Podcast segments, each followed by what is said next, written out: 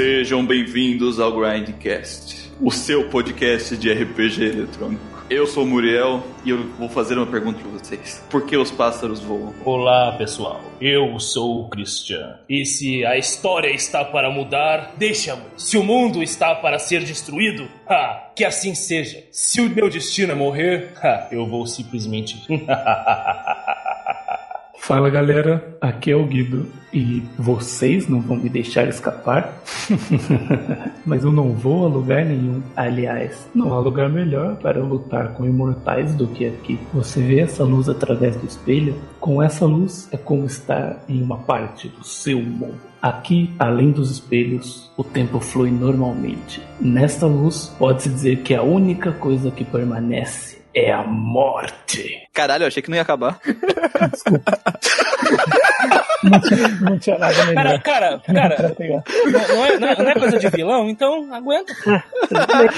Se esperar explicar o plano. O meu, o meu foi com o meu, o meu vilão é curto e grosso, tá ligado? Yeah.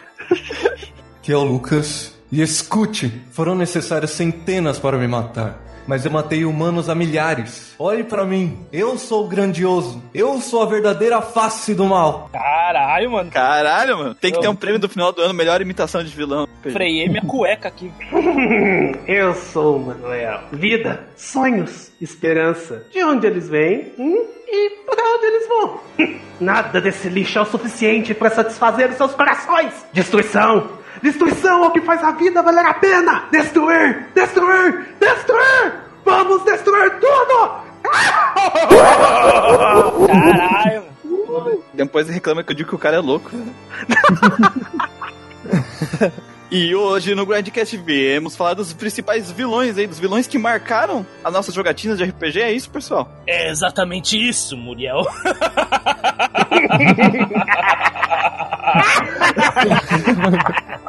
Começaremos hoje com a cuca do sítio do Pica-Pau Amarelo. Marmelada de banana, bananada de goiaba, goiabada de marmelo. O que é a goiabada? Se não é somente uma pilha de frutas.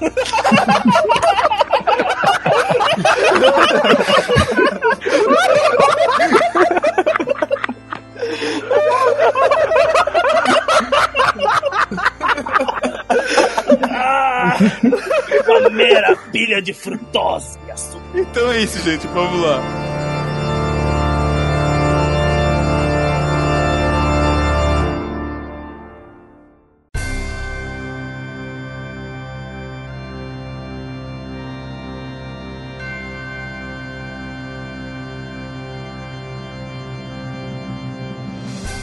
Mas antes da gente trazer os nossos vilões que nos marcaram, que marcaram as nossas bundinhas... Acho que não fica legal botar bundinha em tudo, não. Mas... É, é, não marcou bem... A gente... a gente tem que chegar na... A gente tem, tem que trazer a nossa cagação de regra. Primeiro, como sempre. E a gente tem que discutir primeiro o que, que é um vilão marcante, afinal. O que, que faz um vilão ser marcante. E um vilão marcante necessariamente é um bom vilão. Hum... Hum, pergunta é, interessante, meu jovem. É, na verdade, será? Tipo assim, será que pra, ser um, pra te marcar de forma positiva, precisa ser um bom vilão? Não. Ah, positiva... É, te marcar, tipo, positivamente. É, o vilão tem que ser bom te marcar positivamente. Tipo. Ah, não, eu acho que ele, mesmo sendo um merda, ele pode ter algum momento que, que te faça refletir sobre alguma coisa. Ter uma batalha boa, uma música boa. Porque eu acho que tem várias formas de marcar, ser mar... um vilão marcar a gente, né? De, de forma positiva, né? Tirando, tipo, marcou de tão ruim que ele é... É, porque é aquilo lá, né? A gente só lembra das coisas boas e das coisas ruins. As coisas medíocres, a gente tende a esquecer. E eu tava fazendo uma pequena pesquisa na minha mente, uhum. Conversando com outras pessoas também, pesquisando sobre vilões de, de R P Gs, Western R P Gs, R P Gs eletrônicos no geral, e eu descobri que a maioria é uma merda. Mas eu acho que se a gente for parar pra ver, eu acho que isso se enquadra em todas as mídias, né? Exatamente, eles não são poucos vilões que prestam, poucos vilões realmente bons, marcantes tem já, já, já aumenta um pouco mais, memoráveis, hum, poucos. raros. raros muito raros. O processo São de desenvolvimento raros. do storytelling de um vilão é muito mais complexo e difícil para aquele quem tá escrevendo do que o herói, né? Porque o herói, nós temos o ponto de vista constante dele. Sim. E, e também eu... tem que tomar cuidado, né? Porque usar o vilão demais acaba spoilando a história e deixando ela sem graça, né? Então... existe a superexposição, que é uma coisa que a gente já comentou. Sim. Mas também tem o fato de tomar muito cuidado pra não cair em certos uh, buracos aí de roteiro, como o vilão ser mal porque sim, sim. né? Sim. Então, é tem, tem vilões que são mal porque sim, que é, mesmo assim eles são bem construídos, né? Não, mas daí aí são as ações dele ao longo da história. Sim. As motivações e tudo acaba construindo o vilão, né? De forma geral. É, raramente a gente tem vilões memoráveis em, nas mídias de forma geral. A gente só vê em livros, porque é um livro, dá tempo, né? Pro, pra quem tá escrevendo fazer isso. É, de forma geral, em séries, todo tipo de forma de série, seja live action ou animada, né? E, mas é muito difícil fazer em filme, por exemplo, um vilão foda. É só tu ver os filmes de heróis aí, que é a, é a moda do momento, e é muito difícil ter um vilão bom. O, o, o que eu acho foda é que no, no caso do R P G eletrônico, principalmente no nosso amado R P G por turno, né, o, eles têm uma eles têm um momento que mesmo o vilão narrativamente não sendo tudo aquilo, o combate com ele, eles poderiam fazer uma coisa épica, sabe? E na maioria das vezes é só mais um combate de boss. Isso é verdade também. Eu vejo que o maior problema de todos é o clichê, né? Eles... sempre tem a, a história clichê do, do vilão que surge apare... do nada pra destruir o mundo. Isso quebra bastante a história. Tem algumas franquias que elas, basicamente, elas são montadas com base nesse lance do clichê, que nem o Muriel gosta, daquele do, da criança que é destinada a salvar o mundo e tem que derrotar o mundo, salvar o mundo de algum vilão cruel e malvado. De algum eu, eu, eu, eu nunca disse que eu gosto disso, mas tudo bem. Eu estou sendo sarcástico. Mas a jornada do, do herói, ela é clássica e funciona, Manuel. Depende muito de como a gente coloca. Tu vê a jornada do herói, por exemplo, do Star Wars até o Senhor dos Anéis, é completamente diferente. É, é igual eu ia comentar, o Dragon Quest, ele se monta nessa, nessa jornada do herói e aquilo lá que ele entrega. Tipo, você não vai jogar um Dragon Quest pensando em, em um vilão, um motherfucker e tal, porque um vilão estilo Maul, que é o capitão, que é o mal, tudo, tal, já, já faz parte do lore da, da história. É tipo Zelda com o Ganon, né? Mas normalmente esses, esses vilão, capetão, caos, eles somem, né? Tu joga o jogo e esquece que ele existe, né? É, com certeza. O problema que eu vejo são franquias que elas têm essa, essa proposta de fazer algo mais elaborado, de fazer uma história mais importante, e faz porcaria. Tipo Final Fantasy. Caralho. Cara, Final Fantasy ainda vai te matar desse jeito. Eu sei, cara. Eu sei, cara. Eu não sei como é que eu tô vivo ainda. Acho que eu não joguei o treze e o quinze, né? Deve ser... É, ah, jogar o quinze... Não, não, não jogar o quinze e descobrir que eles não escreveram a história do vilão? Que pariu. Ai, meu Deus. Ai, pô, vou comprar o quinze sem as D L C, que tá muito cara. Ixi. Não, mas eu quero jogar sem as D L C, que eu quero ver a merda... Crua, ah, a merda tá completa. A merda completa. Bem-vindo ao meu mundo. Ou, ou seja, podemos parar pra pensar que o, o, o, um dos maiores vilões dos R P Gs hoje em dia são as próprias empresas? Sempre. Hum. É, o, é o capitalismo que, que engole a criatividade. É, cara. Esse é o vilão. mas, o, mas o capitalismo sendo vilão... é... A gente vê no próprio Final Fantasy sete, por exemplo. Dentro e fora ah, é. do jogo, né? O capitalismo é. maligno. Pior que se tivesse continuado o capitalismo maligno, tinha sido bem melhor, viu? Puta que pariu. Pra quem quer ouvir nossa opinião aí sobre Final Fantasy sete, escute então o nosso podcast. Escutem o Grindcast treze sobre Final Fantasy sete. Escute! Ou senão, a sua alma será minha!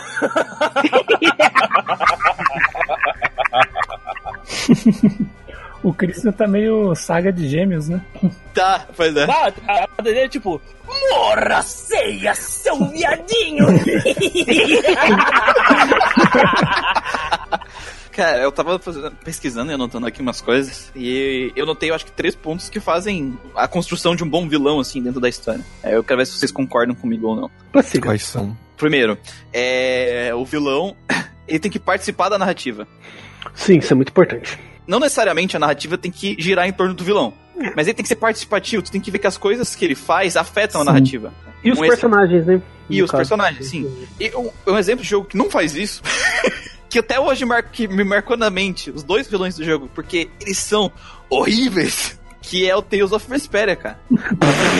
os, os dois vilões, oh. eles... É tipo assim, tu tá jogando o jogo, tu tá aprendendo o lore do mundo. Sem dar muito spoiler, tá? Aí tu tá pelo é. lore do mundo. E do nada chega, ó, oh, aquele ali é o vilão, vai bater nele. Sim. Aí tá, ok, cara, mas tipo, esse personagem apareceu duas vezes e ele não fez nada. Não, não, mas ele é o vilão, ele é mau. Ok. Aí eu bati nele. Ok, você bateu nele. Agora aquele lá é o vilão. E esse último, aquele lá, o vilão, é, ele até te ajuda na história. É, é, é uma coisa, assim, não tem voto desse filme. Eles gastaram toda a criatividade no protagonista, no Yuri. Se você for jogar Tales of Vesperia, jogue pelo protagonista. É, o Yuri é muito foda. Esqueça todo o resto do jogo, porque é um protagonista que merecia um jogo melhor. É, tipo assim, os dois vilões, eles aparecem na história, mas a interação com eles e o impacto que eles têm pra narrativa, ela é muito pequeno durante a, é tua, a tua progressão. Então eu acho que o vilão, ele tem que ser impactante pra narrativa dele, né? Pra narrativa. Ele tem que aparecer, ele tem que fazer parte. Ele não precisa aparecer todo o arco, mas tu, tu tem que sentir que o que ele tá fazendo é importante. A história fica nessa de ficar empurrando você pra enfrentar não sei quem, depois enfrentar não sei quem, não sei quem, e eles não te mostram quem que é o vilão real, assim, durante a construção. Então tem, tem aquele lugar que tem vários clãs. Então tem o clã que tem aquele molequinho de foice lá, que você acha que ele é vilão. Isso. Aí tem um, uma outra cidade que tem não sei quem lá, um barão corrupto, que você acha que ele é vilão. E daí, quando eles apresentam um vilão mesmo, você viu ele duas vezes só, realmente. É, isso. E aí, quando eles se apresentam com o vilão, ele, tipo, tu encontra ele e fala todo o plano dele que ele fez até agora. Gênio. Gênio. Gênio. Ah, é. Mas eu acho que isso aqui é o básico, né? Esse é o primeiro ponto. Ah, não, com certeza. Ah, isso é muito importante pro desenvolvimento de uma história em si. Porque ele, a participação dele não precisa ser ativa, ela pode ser indireta. Como uhum. acontece em alguns jogos, que eu acho que a gente vai citar alguns vilões que tem uma Sim. relação indireta Sim. com a história. Exatamente. Um, um que não citaremos aqui é, é o Lavos. Só que o Lavos, ele, a presença dele se mostra ao longo das eras. Só Isso. que ela é muito fraca. Lavos do Chrono Trigger, escutem aí o nosso podcast de Chrono Trigger, que é bem interessante também, a gente fala bastante sobre essa questão do Lavos. E a participação dele, ela é insatisfatória, né? Por mais que ela seja presente, a gente veja algumas... A chegada do Lavos, por exemplo, ele já tava aqui na pré-história, sabe? Essas coisas assim. É, até o próprio, o próprio Sephiroth, que a gente criticou lá no outro podcast, nesse quesito ele cumpre bem o papel de vilão, cumpre. Sabe? Ele aparece e, e o, as coisas que ele faz são importantes. Tudo que, todas as coisas que ele fez é o que cria a construção do que vai ser a narrativa. A narrativa de narrativa gira em torno do Sephiroth, né? Sim. Isso, e isso é uma coisa importante e tá bem feito lá, né? Mas o segundo ponto que eu acho que eu também achei é assim, é, tem que, o jogo tem que construir uma, uma relação incrível entre os personagens e o vilão. Boa. Isso é importante. No Isso caso, é por importante. exemplo, do, do primeiro Dragon Quest, que ele foi a Aurora, né, dos J R P Gs, assim, ele apresenta, ele apresenta o vilão, que é o Lorde, do, do Dragon Lord, né? O Mao lá. Mao, Capitão. Exatamente. Ele tem um cabelão de discoteca dos anos oitenta. Que a sacada dele, a presença dele é clara ao longo do jogo quando acontece os ataques de monstros em todas as cidades que tu passa. Tu vê isso ao longo dos diálogos com os personagens. É a influência da, das trevas, até porque ele roubou o artefato da luz lá, que impede que os monstros ataquem, e sequestrou a princesa, sabe? É uma coisa muito formulaica e clássica, mas é porque começou ali. Sim. Sabe? E funciona, funciona. né, cara? E funciona. A gente tem, eles têm que criar uma relação com a party, é, e a, a gente tem que sentir que existe um motivo dele estar tá fazendo aquilo, e existe um motivo pelo qual a party quer derrotar ele, sabe? Exatamente. E o principal, você precisa tomar a dor dos personagens pra Exatamente. querer bater nele. Exatamente. Exatamente. E, e esse é o terceiro, Lucas, esse é o terceiro e o ponto que eu acho que é o mais difícil, que é o ponto que ainda que marca a pessoa, né? Que é o jogo se construir uma relação entre a gente e o vilão. A gente e o vilão. Exatamente. Exatamente. E eu vou te falar que tem um jogo que vai aparecer aqui que ele pega essas três características nele, cara. Eu não vou, eu não vou falar ainda. Uhum. Sim, vilão bom, bem construído, ele tem essas três coisas. No, no caso do Sephiroth, a gente discutiu lá no podcast que a coisa que ele não conseguiu fazer com a gente foi é uma ligação entre a gente e ele, né? Ele tem uma, ele tem uma relação boa com a história e ele tem uma relação com os personagens bem incrível, mas com a gente não deu muito certo. Tem um único ponto que liga o Sephiroth aos jogadores. Sim. E é um spoiler, então a gente não vai falar aqui, apesar de todo mundo já tá careca saber. de saber. Mas a gente não vai falar aqui. Quem quiser escutar, dá uma escutada lá no nosso podcast Final Fantasy sete. E é a ligação que você tem com o Sephiroth. Ela é uma ligação? É, é um motivo? Ela funciona? Sim, funciona. Mas ela poderia ser maior. Ou melhor, deveria ser maior. É, exatamente. Ela é funcional, ela é muito boa, diga-se, né? Só que hum? é só ela, né? Esse é o problema. É um problema de história que tá ali. Ele é tão. Ele é tão. Ela tão funciona que o Sephiroth, até hoje, quando vão fazer lista de vilão, ele é meio. Então, ele é um vilão memorável pra muita gente. Sim. Não, e, e ainda por cima tem aquela coisa que a gente falou, né? Um vilão não necessariamente precisa ser perfeito pra ser marcante, né? Existem outros pontos que fazem marcar. Que a gente falou, um combate foda, uhum. Uhum. um momento do jogo, assim, específico, que é, no caso, o spoiler que a gente tá falando, marcou muita gente aquele momento. É, um character design muito bem produzido. Ah, com certeza. Também marca. E... E, e, e realmente tá tudo isso que tu consegue ver no personagem. Tanto que depois da existência dele, a gente recebeu uma chuva de clone, assim. Clones cada R P G que saía, chovia um Sephiroth quase. Um Sephiroth. O engraçado é que todos eles não são só a aparência que copiam do Sephiroth, mas até os maneirismos do Sephiroth eles têm, como, por exemplo, é ter algum, alguma obsessão maluca com o membro da família, é não faz, ter objetivos que não fazem muito sentido e não ter motivos o suficiente pra querer quebrar a cara dele. E por aí vai. A nível de curiosidade, o nome do vilão do primeiro Dragon Quest não é Mao, é Ryu-Oh. É realmente o rei dos dragões. Olha só. Ele é um dragão, né? Mas é o arquétipo de Mao, né? Arquétipo de Mao. Ele tá dentro do, do, dos arquétipos de, de vilão, que é o, Cap... o capirotão, que a gente chama. Capirotão, capirão. Capirotão.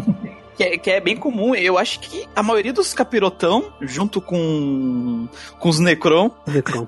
eles ficam muito esquecidos, né? Eu acho que não, eu não consigo pensar num capirotão ou necron assim que, nossa, eu marcou pra cacete, que, sabe? É que eles Tem são um... maus porque é a essência deles, né? Tem um necron que, que eu gostei, que eu achei, que eu achei bem legal. Que foi o final boss do Bravely Second. Quem jogou vai saber por quê. Mas é por, um, é por uma característica que acontece na batalha e não pelo personagem. Eu nem lembro o nome dele. Ah, sim. Se o Christian jogou o Second, ele sabe o que eu tô falando. Eu não joguei o Second, eu joguei o primeiro. Puta que pariu, seu herege. É. Desculpa. É que é o seguinte, eu preciso de dinheiro. Na época que saiu, eu não tinha, eu tava desempregado. Que na real, esses vilões... Capetão e Necrons da vida, na verdade, são os mais fáceis de fazer, né? São facilmente esquecidos, só precisa criar o design dele e, sei lá, ter uma voz ou alguma coisa sinistra e pronto. É um monstrão, é um monstrão mal do mal. É, exato. O diabo, o diabo do, do diabo, né, Gustavo? Tu citou o diabo como o diabão do diabo, né? Capetão. É um Capetão. desses, sim. É um desses. Tipo assim, ele tem a presença das hordas dele durante o coisa, as pessoas vão falando o que ele fez, mas você não tem muita interação com ele diretamente, só no final. Pois é, é a mesma forma a gente para pensar que do que eu comentei do Dragon Quest, né? Do primeiro Dragon, Dragon Quest. Sim. Mas todos os Dragon Quest são... São capetões, né? Normalmente o Dragon Quest funciona da seguinte maneira. Normalmente os mais modernos, eles são isso também. Você tem um vilão secundário, que você encontra no decorrer da história. Uhum. E depois de determinado ponto, o vilão estava sendo controlado, ou você derrota o vilão e na verdade é um capetão. Exatamente. Todo Dragon Quest é mais ou menos desse jeito. Porque, porque só o capetão não, não, não é um vilão suficiente, porque ele não vai aparecer no começo do jogo, afinal ele é o capetão, tá lá no castelo ou na fortaleza dele esperando. Desses vilões secund... Desse, Nesse lance de capetão, dos vilões secundários, o que eu gostei foi o do Magus do Dragon Quest oito, que ele tem, os personagens têm um bom motivo pra querer quebrar a cara dele, porque uhum. o protagonista, ele tá andando com, que ele era um soldado, ele tá andando com um rei, que foi transformado em um gnome, com a princesa que tá transformada em um cavalo. Como você tratar sua filha que transformou Como você trata sua filha que virou um cavalo? Coloca ela numa carroça, viu? Aí você tá andando com ele. E o que aconteceu? Quem transformou ele foi Dom Magus. Ou seja, já tem um motivo, já tem a motivação do, pra poder quebrar a cara do Dom Magus. Só que o Dom Magus não é... Tem alguém por trás dele. Isso não é um spoiler. Sim. Puta que pariu, né? Fala assim. É, não é bem o motivo, né? Porque também não é problema do protagonista, né? Foda-se. Não, mas já é um problema, cara. Tipo, eu, tá ligado eu, com a história, né? Eu acho que todo mundo conhece os capetão, mas eu acho que o Necron a gente tem que dar mais explicado, porque eu acho que nem todo mundo conhece esse, por esse nome, né? É, porque... Necron... É, na verdade, o Necron não é o primeiro boss que, que surge com esse clichê, mas ele é o mais famoso. Aí tem muita gente que chama, fala efeito Necron, boss de Necron, que é basicamente aquele mestre que você tá lutando, tá jogando um R P G e tal, de boa, você tá enfrentando, você enfrenta o mestre, aquele cara que você tá perseguindo o jogo inteiro, tá ligado? Aí quando você derrota ele, de repente... Você achou que ele era o vilão? Na verdade, sou eu. Eu estava por detrás de tudo isso.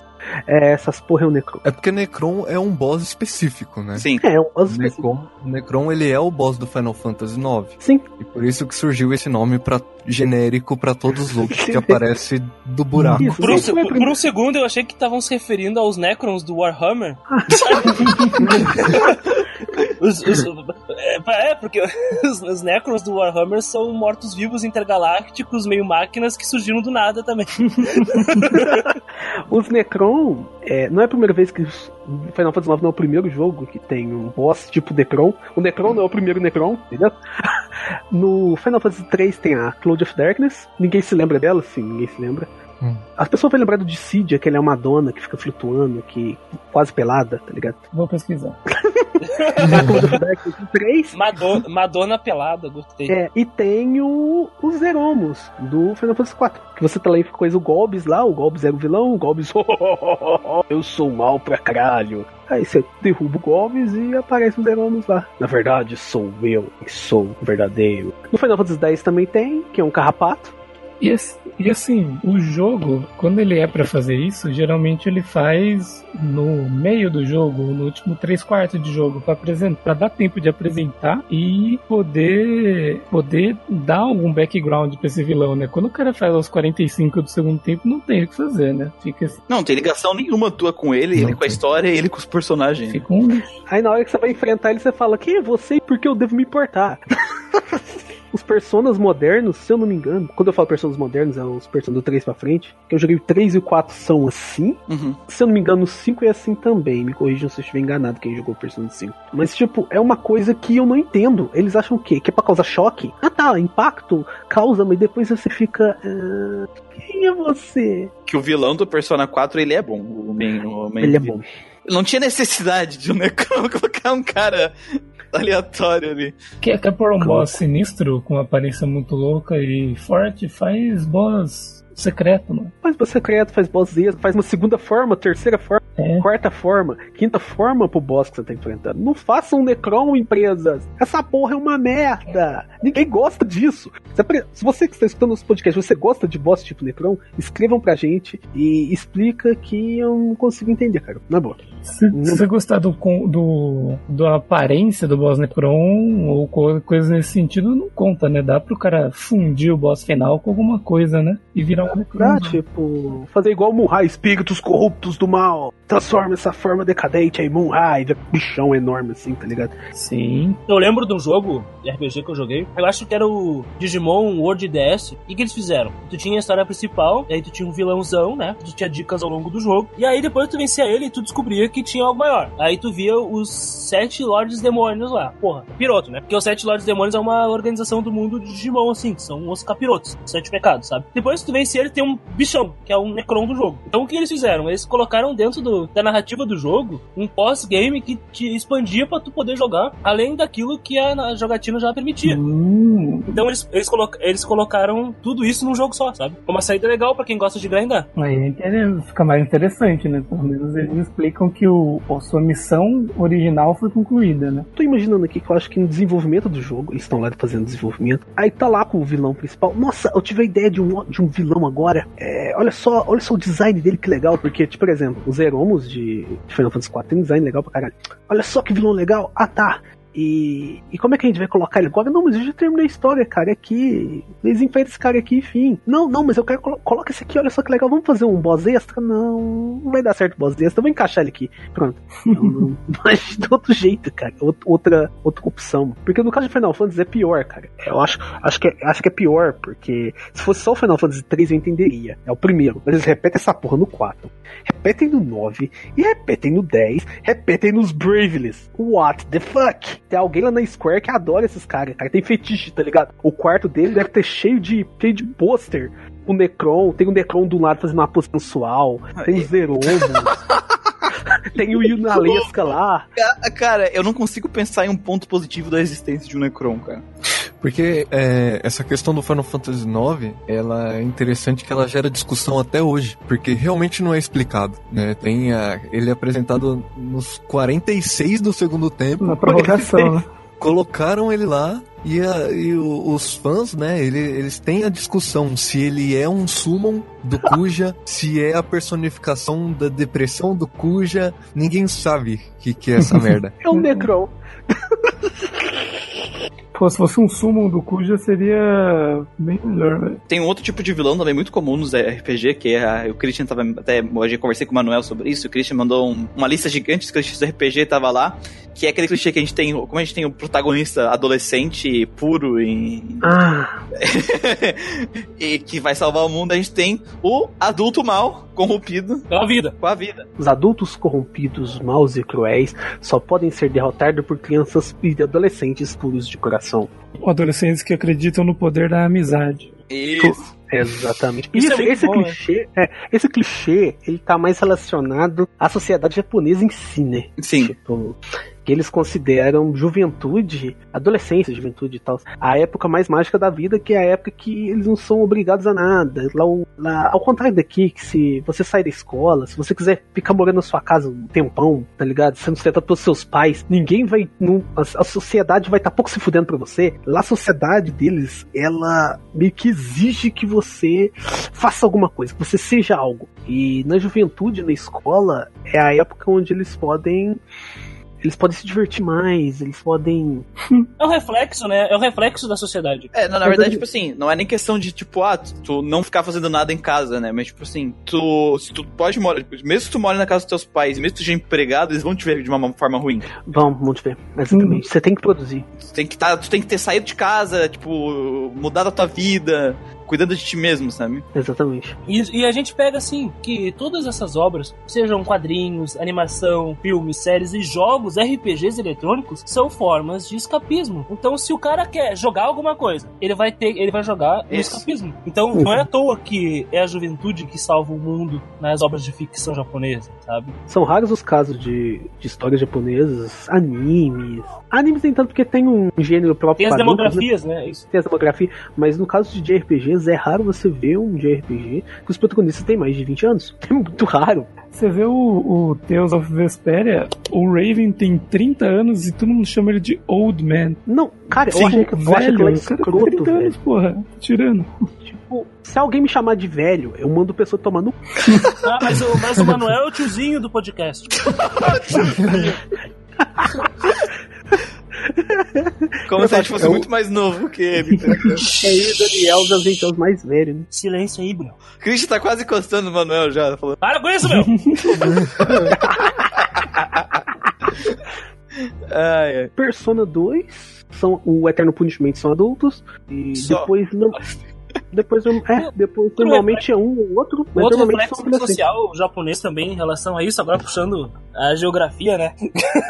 pro, pro, pra, pro debate, é que se a gente parar pra pensar, assim, as gerações anteriores, elas sempre passaram por situações muito mais complexas e, e em relação ao que, que tá acontecendo no momento. Não com, digo complexas, mas complicadas. Pega, por exemplo, na era Showa, que ali nos anos setenta, sessenta, setenta, oitenta, sabe? E o que aconteceu? Teve a Segunda Guerra, os reflexos da Segunda Guerra. Um país ocupado Sim. pelos Estados Unidos. Então, os jovens daquela geração eram o futuro, sonhadores. Foi o que fizeram a, a, a década milagrosa que colocou o Japão do, dos países destruídos da guerra para uma segunda maior potência econômica do mundo, sabe? E logo depois teve a bolha japonesa estourando, crise econômica, e aí a, a próxima geração tava a esperança. Então, sempre tem essa questão do, os mais velhos são os calejados que cobram dos jovens. Não é uhum. à toa que os mais velhos estarem sendo sempre como os vilões. Algo como a idade tu vai recebendo ela e tu vai te intoxicando, sabe? Essa é uma visão sociológica da sociedade. Tem contexto, que a gente... né? Exatamente, o contexto. Por isso que existe o, o clichê do quanto mais velho, mais mal, né?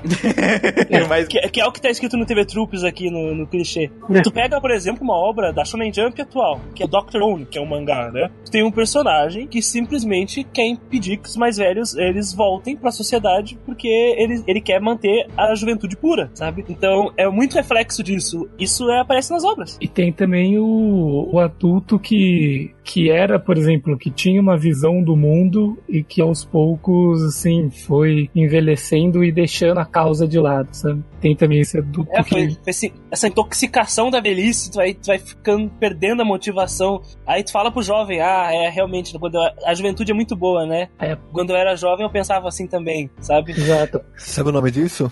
Vida real. Tipo isso. Vida real. Vida real.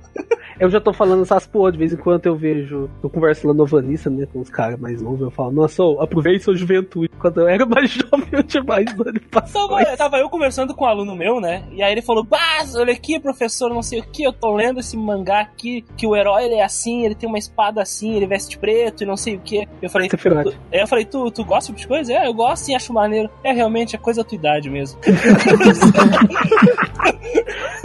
Porque, né?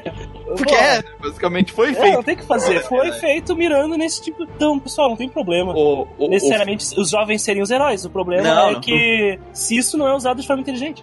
É, então, a gente tem um exemplo, cara, de, que, que mostra que, tipo assim, a indústria japonesa tá numa bolha que basicamente tem que ser assim, né? É, não existe Esse outra é forma que não pode ser feita. É. O Final Fantasy doze, se for pegar o histórico de produção dele, né, o protagonista era pra ser o Bash. A ideia claro, inicial do protagonista fosse o Bash.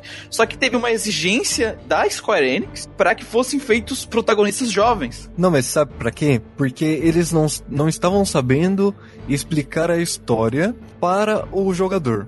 E aí, a ideia dos, cara, dos caras foram o seguinte. O público é adolescente.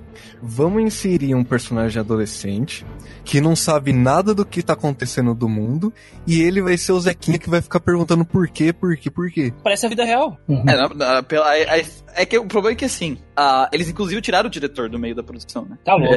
É, é... tiraram porque ele ficou doente, né? Mas é, a, a indústria não pode ser, não pode ter a, a protagonista adulta. É, o que eu escutei é que a galera achou que ele era... ele era másculo demais e que precisava Sim. de um personagem mais andrógeno, que é isso que o público não, aceita é, melhor. É, é, é que precisava, a Square Enix queria um personagem que o público pudesse identificar. Essa limitação, cara, é um, do, é um dos motivos que a galera, tá deix, a galera ocidental tá deixando de R P G. Porque, tipo, se tivesse, se tivesse ainda, que sempre vai ter protagonistas adolescentes de R P G, mas Sim, se tivesse sempre. Uma variedade maior... Tipo, atraía públicos diferentes. Mas agora me fala, qual de R P G que você tem um Geralt? Exato. O Bash hum. seria um desses, se por uma mão... Seria. O Bash seria. E seria um diferencial de Final Fantasy doze e, e que teria... E que muito provavelmente teria ajudado o jogo a vender mais. Porque o estereótipo de herói ocidental é diferente do estereótipo de herói oriental. Aqui a maioria dos heróis são adultos, são pessoas mais velhas. Barba. Assim, até, nas, até nas H Qs, o Christian sabe... Sold, eram soldados e tal. O Geralt mesmo. Compara o Geralt com o Noctis. Mas, nos próprios quadrinhos ocidentais, quando tu tem um adolescente no meio, tu tem uma coisa dif- diferente. Que nem o Homem-Aranha foi nos anos sessenta, ou a Kamala Khan Miss Marvel agora, há poucos anos atrás, sabe? Então, tá, é, então é muito interessante essa, essa diferença, né, cultural de, do, dos mercados. E eu, sou, eu vou mais além, eu vou soltar uma polêmica aqui. Ó, oh, lá vem, mais uma. Polêmica. Polêmica. Ó, Breath of Fire três seria muito melhor se o Gar fosse o protagonista. Eita, cara. Não, errou nessa polêmica. Vamos passar pra próxima. É. Falou merda, hein? Seria, seria assim, porque o cara é adulto e ele tem cara de dragão, tá? Não, não, ele vamos, é uma gárgula. Mas enfim. Vamos seguir, vamos seguir. E a gente vê exatamente o oposto no, nos R P Gs Western, né? Que geralmente é exposto que quanto mais velho, mais forte ou mais experiente a pessoa é. Isso a gente tem desde Dragon Age, desde os Divinity, o próprio The Witcher... Então, são sempre... Os personagens fodas são adultos. E os adolescentes são retardados. o, que, o que faz sentido, né? Pega um jogo aí que não é R P G necessariamente, que é o God of War quatro, que tem essa dicotomia do adolescente e do adulto velho calejado. Boa, vem, vem boa. Aquela pergunta, né? E tá errado? Tá errado não, cara. Tá certo. Porque, porque, é assim, adolescente é a bosta. Ah, que horror, né? Aí a gente perde todo o conselho do adolescente. É, mas o, o legal do God of War é que ele, é, teoricamente, é um... Teve adulto criando uma criança.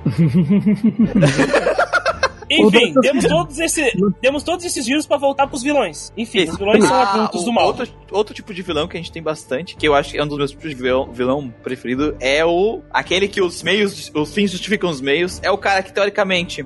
Ele não é, teoricamente, ele não é mal, mal, evil, evil. Ele, tudo que ele tá fazendo tem um motivo pra salvar o mundo, ou salvar a humanidade, ou salvar o planeta. Ele tem algum motivo pra estar tá fazendo aquilo. Eu, é, é aquele vilão cinza, por assim dizer.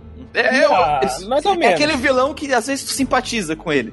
É, é, aquele, é aquela coisa, tipo assim, não, ele não. começa a falar uns negócios que você olha e fala, olha, ele tem um ponto, ele não está ele tão errado assim.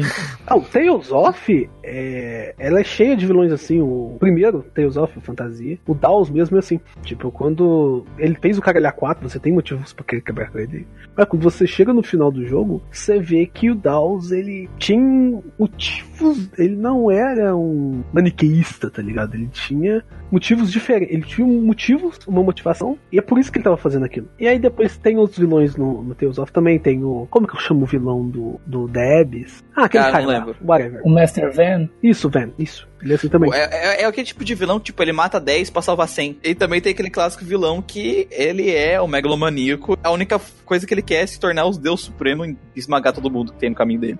É, ganhar dinheiro, poder, mulheres, mansões e iates. Eu fico, eu fico sempre pensando comigo, falando assim, tá, beleza. E se ele tivesse conseguido? Oh, explodiu tudo, matou todo mundo. E aí, mano? Vai fazer o que agora? É, nada. Dá dez minutos e fala, nossa, e aí? Acho que eu fiz merda, hein? Então, mas eu penso que esse também é um tipo bom de vilão. Porque eu penso que você tá aí dormindo, você acorda super poderoso. O que, que você vai fazer? Eu vou destruir tudo, velho. Eu não sei se eu vou destruir ah, tudo. Talvez eu possa tentar controlar todos com um punho de ferro. Eu não, eu vou me aposentar, fica de boa. O Manuel vai ficar que se aposentar e ficar jogando R P G. Vou usar meu conhecimento. Vou usar meu conhecimento pra jogar todos os R P Gs ao mesmo tempo, tá? Sim. Acho que eu sou o único que ia ser heróizinho aqui, vá. Vocês são tudo do mal, meu. Herói? O que, que ah, você ia fazer? Sem graça. É só um podcast de vilão, você cria o quê? Ah, cara. Você ia fazer o quê? Entrar pro exército? Eu, eu ia... Não, não, eu, eu, ia, eu ia bater no exército. Olha, olha, cuidado, cuidado. Eu não falei de que exército, pode ser um exército aí de um país inimigo. Horas. Horas. Tá ok? Tá ok? Tá ok? Tá ok? Tá okay. Muito bom.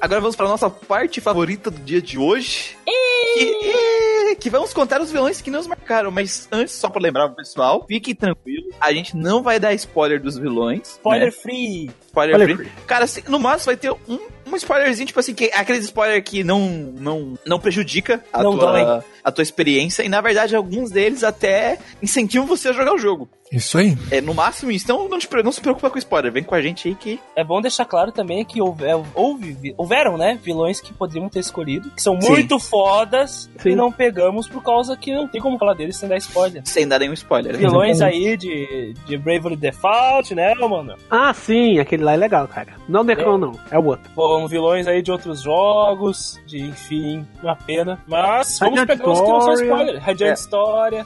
Então, eu vou ligar a nossa gatinha também. Daí primeiro. Peãozinho da casa própria. Senhor Gustavo. Ih. Ih. Não sei por que você tá falando aí. Tô na... Porque o Western. Mobile. Vilão de jogo mobile. Vilão de jogo mobile Western. Action. Cara. Western Action Mobile. Não, cara, o meu Western. Quem tem Western, né? Alguém tem que trazer alguma coisa de Western pra esse programa. Para começar, eu vou falar do vilão de uma franquia que é maior que qualquer franquia que vocês tragam aqui. Nem certeza. Ah, caralho. É um desafio. É um desafio. Não tem como vocês me trazerem uma franquia maior que essa nesse podcast. Mas é porque também é, fica difícil competir, porque não é só jogo, né? Ele tem livro, tem filme, tem série, tem quadrinho. Aí fica difícil. Aí complica. É verdade. E ele, na verdade, é mundialmente famoso pelos seus filmes. Apesar de eu e assim como muitos outros fãs acharem o filme a parte mais chata da franquia e mal escrita. Pois bem, trago a vocês aqui, em homenagem ao nosso querido parceiro de podcast também, o nosso querido Danizor, Daniel. Que não está entre nós. Não está entre nós, mas vou representar ele, porque o dia que tiver um podcast sobre Star Wars... Knights of the Old Republic, tenho certeza que o Daniel vai querer participar com nós. Então eu trago pra vocês Darth Malak.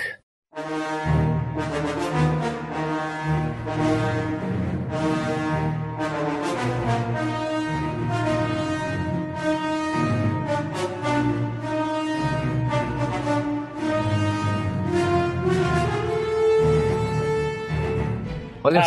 só! Perdoado! Perdoado! Malak é foda, Malak é foda. Boa escolha aí, boa escolha aí. Tá perdoado. Se, segunda vez que o, que o Gustavo traz um jogo ocidental aí, ele é perdoado, né, cara? Olha é, só. Não pode, não pode errar o pé, né? Já que é pra cagar.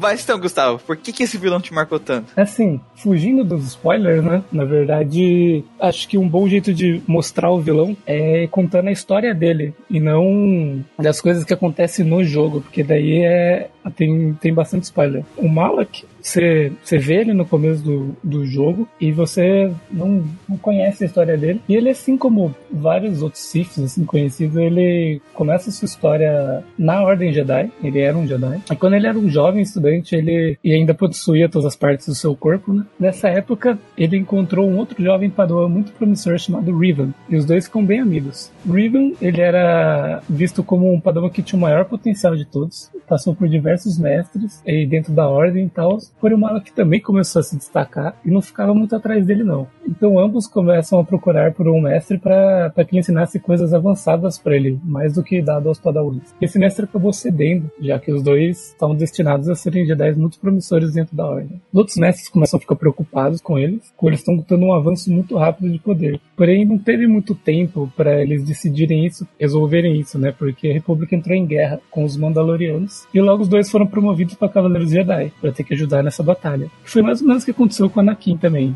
Calma aí, calma aí. Eu vou te promover aqui pra, pra, pra Jedi pra te poder morrer? É tipo isso? É tipo isso, tipo, não temos cavaleiros o suficiente. Vocês vão virar cavaleiros Jedi e vão pra guerra.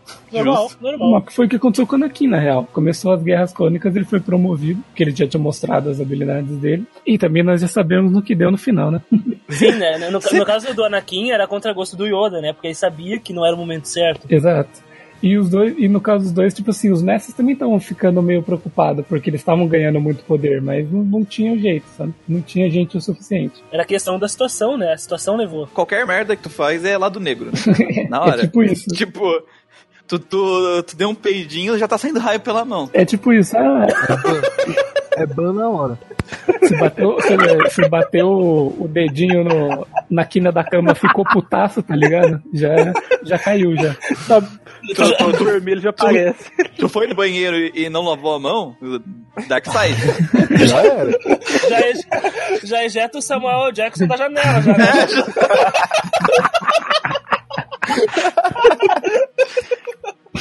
Automaticamente cai, cai um braço, alguma coisa, porque todo mundo que é do, do, do, do lado negro perdeu algum membro. Perdeu algum membro cai e é todo. Tá, tá a pele toda fodida, né? Tudo enrugada.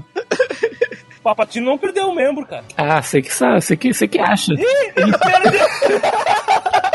Depois de todo aquele choque ali, algo nunca mais levantou, né?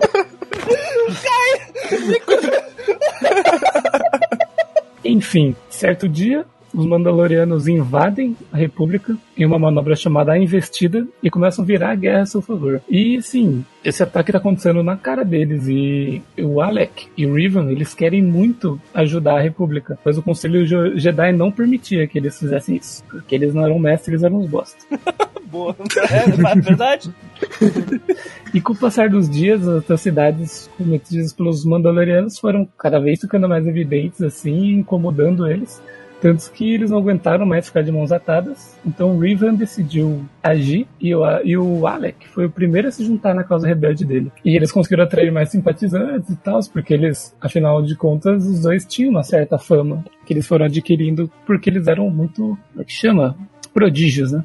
Então os dois começam a liderar um, um grupo de membros da Ordem e, e eles vão pra guerra lutando ao lado da República. E os dois, assim, acabam se provando bons comandantes, se destacam rápido na guerra, sobem rápido de patente, assim. Em certo ponto eles começam a comandar cerca de uns terços da frota da República. E estão conquistando uma vitória atrás de vitória, porém os mestres Jedi começam a perceber que os dois eles começam a usar estratégias não, que, né, que não são muito bem-vindas. Sim, são muito bem vistas aos olhos da Ordem, né? Sujas. Estão fazendo um cagado. Começando a atacar, eles começam a usar uns atalhos, umas manobras arriscadas, assim, tipo, ah, vamos deixar o planeta tal, que não é uma, um lugar estratégico, sem defesa. Tipo, foda-se, a gente precisa concentrar coisa pra cá. E tipo, meio que tava, além disso, começando a, a usar táticas dos próprios inimigos, assim, sabe? Combatendo no mesmo estilo que eles, assim, começaram a se espelhar nos Mandalorianos, que eram povos violentos e brutais. E eles começam a, a usar umas técnicas sujas, assim. Basicamente, eles estavam usando técnicas sujas chamadas vamos ser espertos.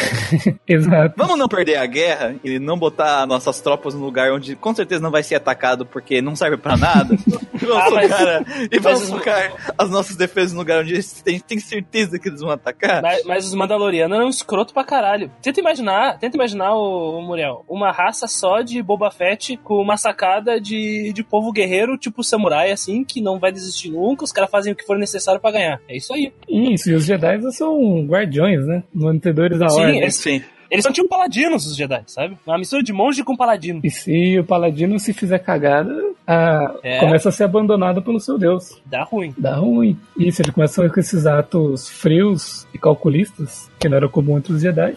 E as táticas começam a ficar cada vez mais, mais sujas, mas elas eram infalíveis, né? As táticas do Riven. E a fúria... É, do nosso pequeno Alec também era implacável, e aos poucos eles foram ganhando essa guerra, até que eles chegam na última batalha e derrotam os Mandalorianos, matam o seu líder no planeta deles, que se chama Malakor quinto, e após vencerem a guerra, o Riven e o Alec, eles lideram suas forças até umas regiões desconhecidas do planeta, sob o pretexto de procurarem por remanescentes, e bem, acabaram sumindo sem deixar nenhum vestígio. Após um tempo, a República deu os dois como mortos, né? Porém, nossos dois amiguinhos, na verdade, encontraram um templo do Sith, e os dois foram consumidos pela energia antiga dos Sith e caíram para o lado negro. E não apenas isso, como eles ensinaram a todo mundo que era da, da que estavam junto com eles, né, os seguidores deles, ensinaram as técnicas Sith para eles. E os dois, depois também de, de começarem a seguir uma, a trilha de, um, de uma arma que eles precisavam, eles acham o mapa de uma antiga fortaleza, né, que era usada como uma arma, tipo o clássico Star Wars, né, uma estrela da morte. Só que, dessa, só que essa chama Forja Estelar. Após eles conseguirem a Forja Estelar, eles fundam o novo Império Sith e começa assim a ascensão dessa antiga ordem que estava meio obscura. O Riven, ele se torna o Darth Riven e assume o título de Lorde Negro dos Sith. E ele escolhe o Alec como seu aprendiz, porque na Ordem Sith existe a regra dos dois, que tem um mestre e um aprendiz. Sempre dois, né? Sempre dois. Um mestre e um aprendiz. E o Alec relutantemente aceita, né, ser de nível mais baixo, mas ele reconhece a soberania do Riven. Bom, um ano após o desaparecimento dos dois, os antigos heróis de guerra, eles voltam, né? Porém, declarando guerra contra a República. Caraca. Utilizando a violência. Os caras não param, né, meu? Porra. Os caras não estão nem aí, na real. Utilizando de violência e brutalidade, eles conseguem dominar uma parte da frota da República pra eles. E começa uma outra guerra em cima dos caras. Dessa vez, tipo, os melhores soldados que eles tinham viraram os inimigos deles, né, no caso. Então, eles estavam perdidos. E agora que eles tinham uma frota grande, eles começaram a viajar, o Riven e o Malak, Em, em cruzadores separados, assim. Eles viajavam em naves separadas. E teve um, um belo dia que um time Jedi prepara uma cilada para a nave do Riven. Esse time é liderado por uma Jedi chamada Bastila, e essa Jedi em questão, ela era uma grande ameaça para os dois, porque mesmo ela sendo muito jovem ainda, ela possui uma habilidade chamada meditação de batalha, conseguia inspirar os seus aliados e, e causar medo e tremor dos inimigos, e ela era num nível tão alto que superava até os grandes mestres da ordem. Então quando Caralho. o Malak percebeu que, tipo assim, ele viu que ela estava na nave lá, atacando o Riven, ele vê a oportunidade de tanto eliminar a Bastila, quanto o Riven, e se tornar o novo Lorde Negro do Sith e comandante do Império. Então, cara, sem pestanejar, ordena sua nave para abrir fogo contra o outro cruzador, destruindo assim a nave, tudo, todo mundo que estava dentro, né, em teoria, e ele toma o Império para si. E é aí que começa o jogo. É, Caramba. o cara tá nem aí, mano. O cara tá nem aí. Pau no ele... cu do, do, do prejudicado. Né? Ele foi de não lavar a mão pra matar tudo. Inclusive, né, seu melhor amigo de infância. Cara... Pau no cu do prejudicado. E aí o jogo aí. começa a partir desse ponto, Sim, né? Ele já tá estabelecido como o, o Lord Sith. Muito da hora a história dele. Parece interessante. A boss, como é que é a boss fight desse jogo? É, o cara é fodão mesmo? Ele é, ele é forte. Forte pra porra. É quando você chega lá, você já chega bem fortinho também, cheio das skills e tal, mas ele... Eu paguei, eu paguei um pauzinho pra, pra ganhar do Malak. Porque, ah, mano, o cara... Nossa, é um desgraçado, mano. Os, as skills dele de, de atordoar é forte pra caralho, mano. O raio dele é sinistro. Então solta um raio que... Mano, ele faz parecer os... Tirando o Imperador, ele faz os, os cifres do, dos filmes parecer uns bosta, velho. Na boa, tipo... O cara anda em cima dos caras. Ele só não é mais foda que o Imperador, que, porra, o Palpatine é zica demais. Palpatine. Mas ele, assim, ele é forte. Ele é, tipo, enorme, assim, grandão, forte, só que ele também é forte na força. Então, ele é a combinação do, do sabre bruto com, com as técnicas do Sith. Ou seja, ele é um mago que dá suplex. Exato. Caralho. Feiticeiro, né? É, é foda. Não é como se não fôssemos aí falar, né, quem sabe de Kotor no futuro. Jamais. Jamais. Eu acho ah, que, que não. Isso? Eu acho que não, né? Jogo merda aí. Porra. E assim, Caraca. Você descobre isso durante o jogo, só que, tipo, isso não é um spoiler, isso é a história do vilão. O spoiler vem Sim. depois, assim. O jogo tem um mind blow do caralho, que não posso abordar, mas que fica bem mais legal depois a história quando você descobre sobre isso aí. Você chegou a zerar o Kotor, Lucas? Não, ele não. Você jogou um pouquinho, assim? Eu joguei, acho que umas oito horas dele, só. É, eu joguei umas dez horas também. É, pode crer. Vocês não tiveram o plot twist ainda. Só uma coisa que vocês sabem qual é o nome de arremessar coisas pela janela violentamente? O verbo pra isso? Ah. Defenestrar é o verbo. Defenestrar. Caraca. Então o, o, o imperador defenestrou com raios de puro ódio o Samuel Jackson. Tá aí, cultura. Tá aí, cultura toda. É... Samuel Jackson só se fode, né? E joga ele da janela com gigantes. ma... Caralho. Tomou um balaço leva... lá no, no, no Capitão América, lá, o Nick Fury. É. Levou tiro no Bastardos Inglórios também. Caralho. Vamos para a nossa carta chamativa, então, pra ver quem é o próximo. Senhor Lucas! Ih! Oh. Oh. Música de suspense. Com seus tambores. O vilão que eu escolhi, que foi marcante pra mim, e pra uma boa parte dos fãs da franquia, que chegaram a jogar esse jogo, né? Porque muitos ainda não. É um personagem que dá um desgosto muito grande. Exatamente por isso é uma pessoa muito escrota. Eu tô falando do Kamoshida do Persona cinco.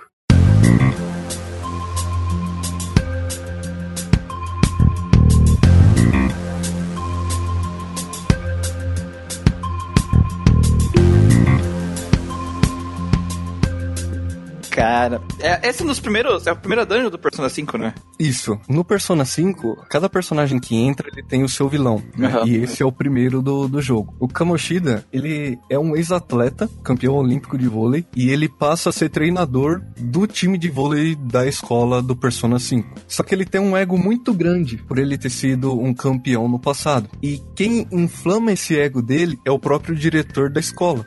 E isso incentiva o Kamoshida a, como, a começar a desfazer os outros clubes da, da escola, as outras equipes. Abuso de poder. Exatamente. Porque ele quer simplesmente aparecer, ele quer que o, o time de vôlei seja o topo da, da escola. Ele quer que a escola seja reconhecida por ele. Então, ou seja, se eu elimino os outros clubes, aí mesmo que a gente perca, só sobrou a gente mesmo. Exatamente. Caralho. E ele começa a abusar dos alunos. Uma da, das vítimas dele é o Ryuji, que é um dos personagens que é jogável, é um dos personagens do, principal do jogo, que ele era um corredor, ele era do time de corrida da escola. E aí, nessa, nesse incentivo que o Kamoshida teve de, de, de desmanchar os grupos, ó, os clubes, ele, provo- ele provocou o Ryuji. E o Ryuji perdeu a cabeça, foi pra cima dele, ele quebrou a perna dele, fazendo que ele nunca mais possa correr. Caralho, ele... Caralho, mano.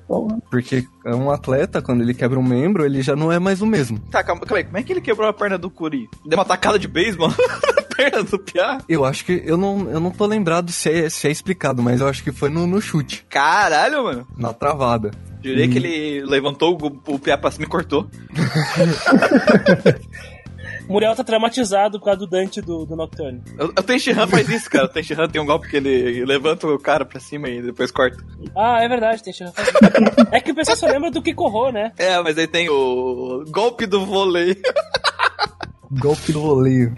E com isso, é, o clube de corrida também acabou, porque o Ryuji era o, o principal do, do time. O astro do time, né? O astro do time. E depois disso, conforme ele foi se sentindo com mais poder dentro da escola, ele começou a assediar sexualmente as garotas, as atletas. Os garotos, os, atleta, os atletas masculinos, eram agredidos fisicamente. Caralho, é, meu! Nas aulas de vôlei, ele simplesmente cortava a bola de vôlei na cara deles. Caralho! É tipo três cortes, é, sobra pra ele, ele taca na cara do maluco.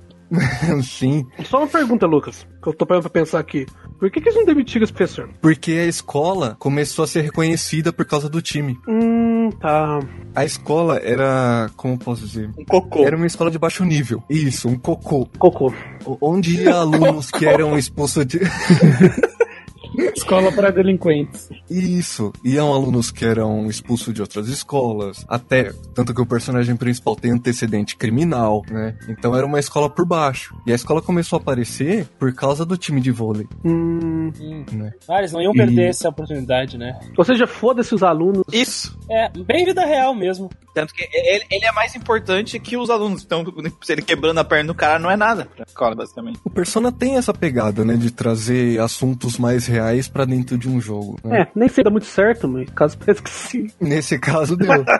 É uma coisa que eu vejo falar bastante de Persona cinco, porque o Persona três, ele não consegue trazer isso pro jogo. Não. O Persona quatro começa a trazer isso bem, não, não tão bem, mas se traz de uma forma melhor. E aí dizem que o Persona cinco, eles refinaram a fórmula e conseguiram trazer muito bem esses casos reais pra, pra dentro do jogo de, e fazer sentido dentro do mundo do jogo, né? Eu acho que o caso dele é, é esse, né, Lucas? Pior que eu tentei jogar, né, o Persona cinco no no emulador do P S três, e eu já cheguei na parte que eu encontro esse cara, e eu já tinha achado ele um cuzão, assim, só de ver ele conversando com a outra professora lá, já tinha visto que ele era um cuzão, só não sabia que ele era esse cuzão. Ele tem cara de cuzão. Ele tem cara de cuzão. Ele tem nariz de cuzão.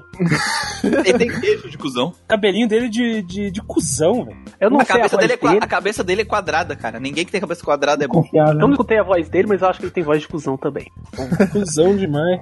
Ele é cuzão, pronto. Esse tipo de abuso, não só agressão física, como durante as aulas também ele abusava dos alunos. Tipo, não, deixe, não deixava os alunos descansarem, não deixava os alunos beberem água, e falava que isso era simplesmente parte do treinamento. Mas todo esse assédio que ele fazia era explícito dentro da escola. Uhum. Todo mundo sabia. E ninguém fazia nada. Quando os alunos iam reportar para o diretor, o diretor dava um jeito de silenciar esse aluno. Ou descobria alguma merda do aluno, ou expulsava ele da escola, ou, sabe, coisas do tipo. Ele dava um jeito de silenciar o aluno. E, e com isso, o Kamoshida começou a, a se ver como o governante intocável. Ele era o rei, e a academia, a escola, né, era o castelo dele. E durante a jogatina, quando a gente entra no castelo dele, pela, acho que é pela segunda vez, a gente vê uma cópia cognitiva da Ann, uhum, que é aquela personagem loira. E ele chama ela de Princesa Ann. E essa cópia, ela é totalmente diferente da original, tanto em personalidade.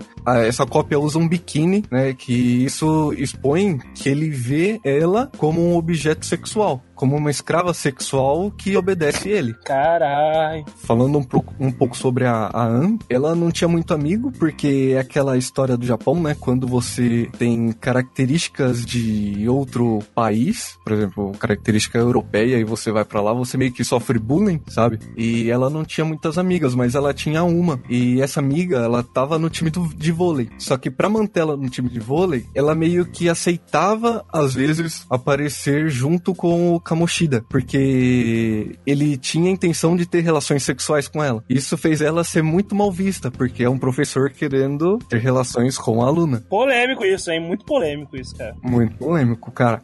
E durante o jogo, o protagonista e o Ryuji, eles tem, tentam interrogar o, alguns estudantes e ninguém quer falar. Mas aí eles conseguem uma reunião com a, com a Ann, e ela diz que ele tava chantageando ela pra ter relações sexuais. Caralho. E como ela sempre negava, chegou um dia que, tipo, num ato escroto de vingança, ele agride sexualmente a amiga dela, que tá no time de vôlei. Cacete, o cara é escroto mesmo.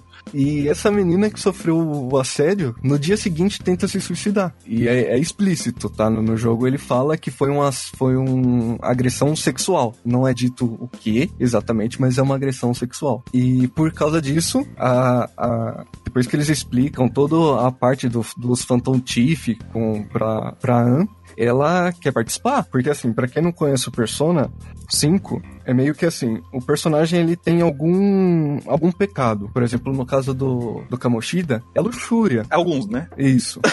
No caso dele, tá acumulado já. Tá acumulado vários. Até, até os Sifis falaram, ô oh, meu, dá uma segurada aí. Tá muito pesado essa história aí. Tá exagerando, meu. Malak chega e manda, ô oh, cara, tá, segura a mão aí, por favor. Não, não gostar, respeitar.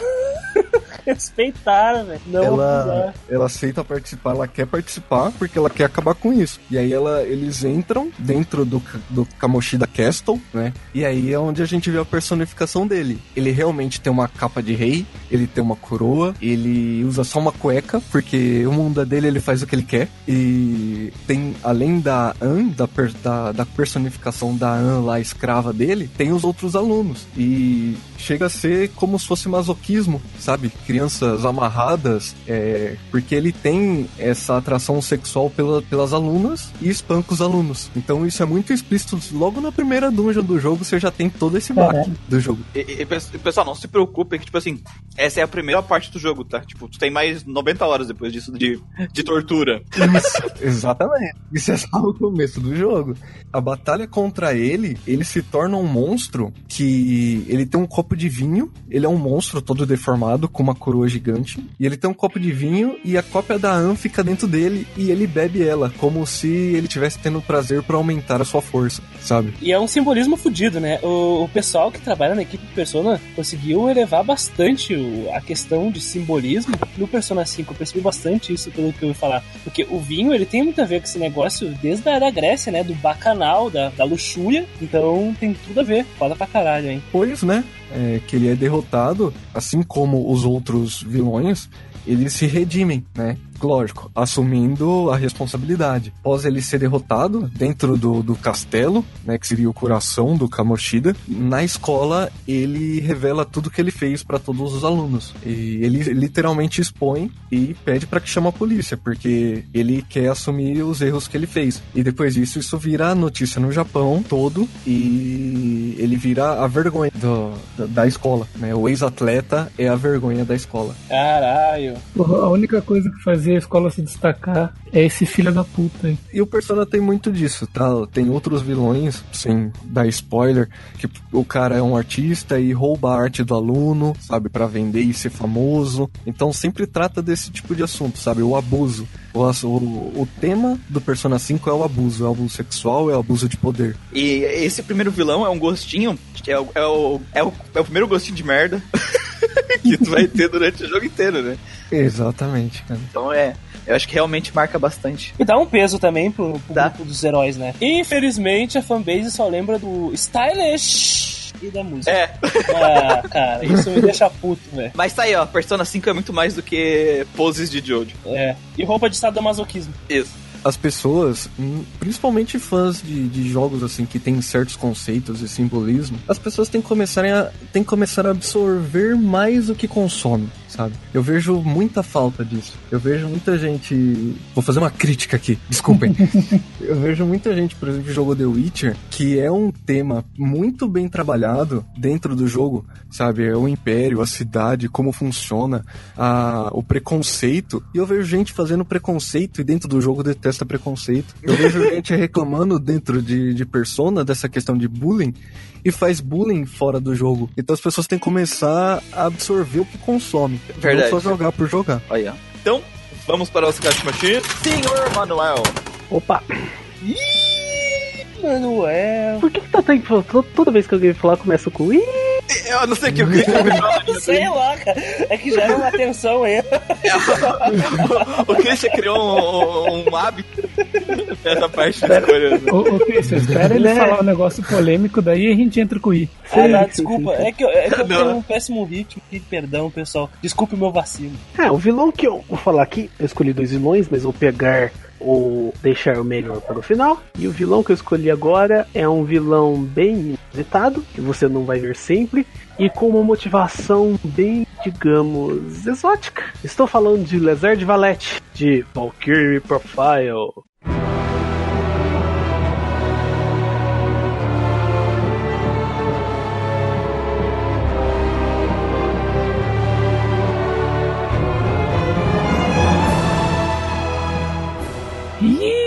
Okay.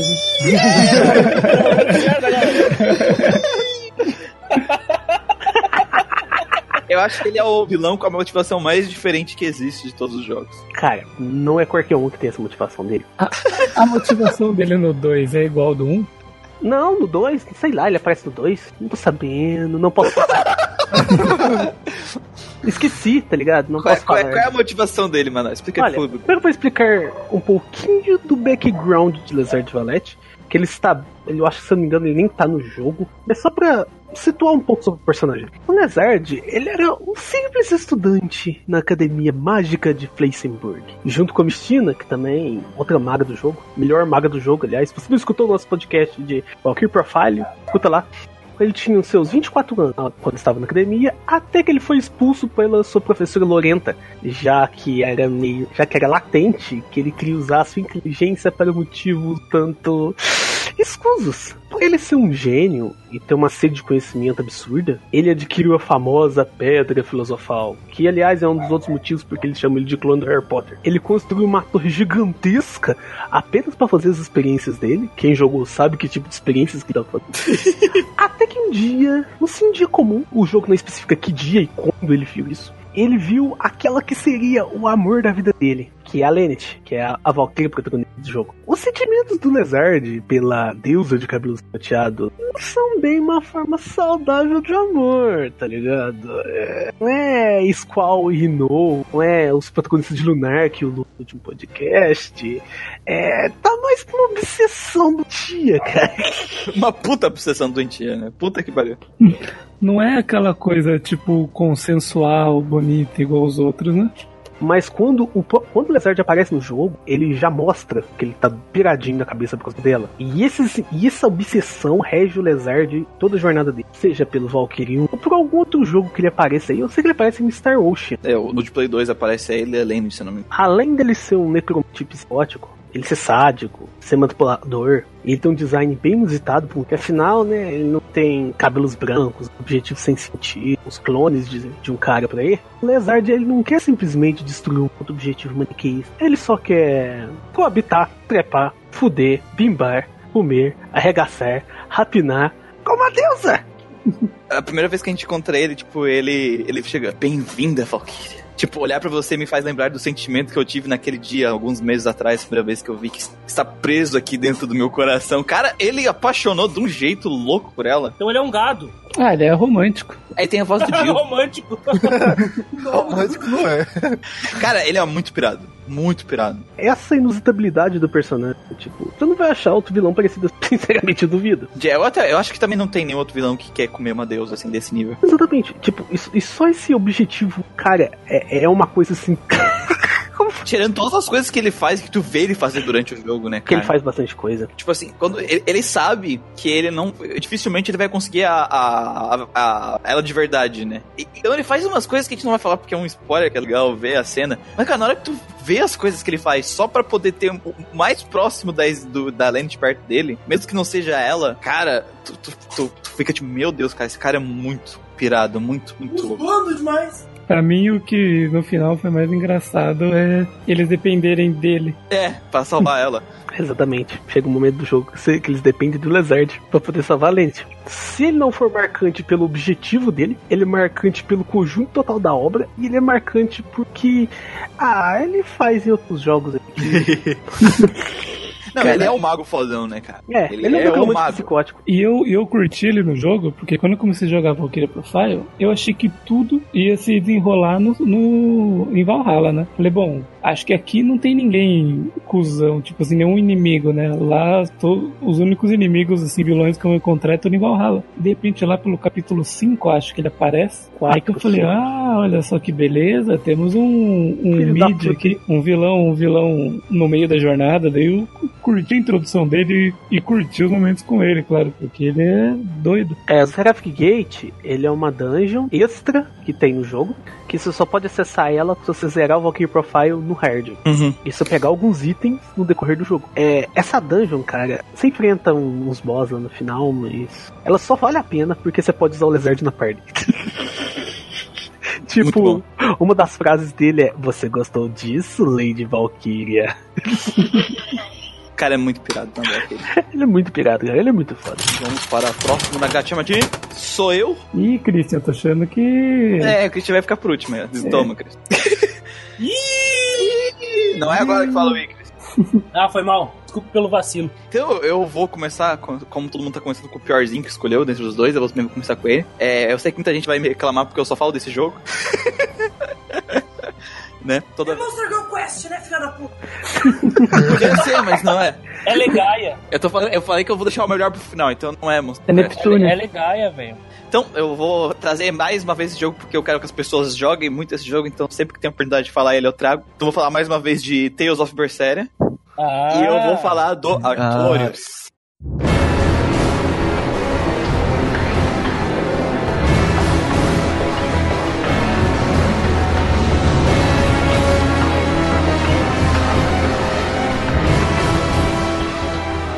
Então, tipo assim, quando a gente olha pro Artorius, a gente não pensa que ele vai ser o personagem marcante, assim. Acho que também, se a gente botar no top dez vilões mais marcantes de todos os tempos, com certeza ele não, não entra numa lista dessa. Mas, Mas eu cara, o, o porquê que eu trago o Artorius? Porque Tales of, ele sofre de um problema de uma grande sequência de vilões bosta. Certo. Necrons da vida que só aparecem no segundo tempo, que nem foi lá no... no... no Vesperia, vilões mais ou menos, histórias mais ou menos. Clones do Sephiroth. Clones do Sephiroth. E, e, cara, e que nem eu falei da outra vez, eu tava, eu tava me desanimando com de R P G, porque eu tava jogando de R P Gs modernos, um atrás do outro, e todos eles com história medíocre. Puta merda. E aí, quando eu chego no Tales of Berseria, eu encontro um vilão, que apesar que ele não aparenta ser esse tipo de um vilão que vai te marcar, ele tem todas aquelas características que a gente descreveu que um bom vilão tem que ter dentro do, do jogo, tá? Ele é basicamente o... Ele é marido da, da irmã da Velvet, casado. Cunhado dela, né? É o cunhado dela. E acaba os três vivendo junto, a Velvet, o, o Life Set e ele, porque a irmã deles morreram. E é, os três são uma família. E a gente vê a gente, que, o, que o Artorius é um cara muito triste. Tu olha assim, pô, tu vê que ele tem uma tristeza. E tu vê que a Velvet tem um respeito muito grande por ele. Ela admira muito ele. E é esse cara que destrói a vida da Velvet, né? E, o, tudo que aconteceu com a Velvet, que ela quer vingança dele, ele que tira tudo dela. A pessoa que ela mais... Uma das pessoas que ela mais confiava, tira tudo dela. Então, uns primeiros... vinte minutos de jogo, tu já fica com vontade de quebrar o cara. Porque a, o jogo faz um ótimo trabalho em te fazer você se importar com a Velvet no começo do jogo. E a gente vê ela perder tudo. E durante a nossa jornada que a gente encontra ele, é, que é a vingança da Velvet, a gente percebe uma coisa. É, ele tá conseguindo alcançar o objetivo dele. E só que ele nunca tá feliz. Eu acho que a gente não viu ele sorrir. Durante o jogo inteiro. Sim. É, ele é um cara que ele tá fazendo uma coisa e que, que ele, ele sabe que ele tem que fazer aquilo. É, ele sabe que aquilo é a única. É, é, é, ele acredita que aquela é a única alternativa. Porque ele já tentou todos os re, o resto. Ele já tentou ser diferente. Ele já tentou não seguir esse caminho. Só que todas as vezes que ele tentou seguir o caminho, ele falhou. Então, meio que tipo assim, eu, tô, eu sei sacrificar tudo que eu amo. Porque esse é o único jeito. Então ele não é apático sobre a Velvet, ele não é apático sobre o Life Set. Ele tem uma motivação por trás de todas as coisas ruins que ele fez. E ele não gosta do que ele tá fazendo. Ele não gosta do que ele tá fazendo. E quando tu... E o jogo inteiro de Tales of Berseria é um soco na cara atrás do outro nos teus sentimentos. O tempo inteiro. O jogo gosta de, de brincar com os teus sentimentos. E tu, tu fica com muita, muita raiva dele e dos lacaios dele durante o jogo inteiro. E quando tu revela a motivação dele, é, é meio que o jogo, entre aspas, assim, meio que quebra todo esse ódio, sabe? Ele destrói completamente a tua motivação quando é revelado isso. E isso pra mim, cara, é um vilão muito bem construído. Muito bem construído. Ele me marcou, não pela personalidade, não pelo character design, mas pela construção do vilão na narrativa. E eu sei que tem mais gente que jogou o, o Berseria, eu acho que vocês concordam comigo nesse, nesse, nesse quesito, né? Quando foi explicado a motivação dele, eu coloquei a mão na cabeça e falei, puta, e agora? É, é, eu fiquei com esse sentimento. Porque você acompanha a Velveto O, o jogo inteiro, sabendo da vingança dela, o motivo da vingança dela. Mas quando você chega ali, que ele expõe tudo, né? Que, que o jogo te expõe tudo, você não sabe, cara. Porque se você, se você olhar de fora do jogo, é, se você não acompanhasse a Velvet o jogo inteiro, você ficaria em dúvida de que lado você ficaria. Porque ele tem as razões, e são razões fortes. Tanto que isso tem consequência no, no outro jogo. Sim, o fato dele não ter conseguido, né? Exatamente. Assim, quando eu penso em vilões marcantes, eu não lembro do Artorius. Assim, mas uma coisa, igual o Muriel comentou, é verdade. Tipo, no jogo você tem toda a vontade do mundo pra quebrar a cara dele. E quando eu descobri as motivações dele, eu continuei querendo quebrar a cara dele, cara. Ainda com mais força ainda. Dele do, dele do... que ele tem um, um capanga, né? Sim. Sim. Tipo, dele do capanga dele. Os dois assistem os dois ao mesmo tempo e pá, pá, pá. Oh, mas seu filho da puta do caralho. Porque, tipo, ele realmente passa, assim. Eles constroem o, o Artorius. Ele não é um personagem carismático, Sim. como já falou. Ele não é um personagem memorável. Sim. Tanto que isso, acho que memorável é a palavra certa. Tanto que depois que eu terminei de jogar Berserk, eu raramente eu lembro. Eu lembro da Velvet e eu lembro dele.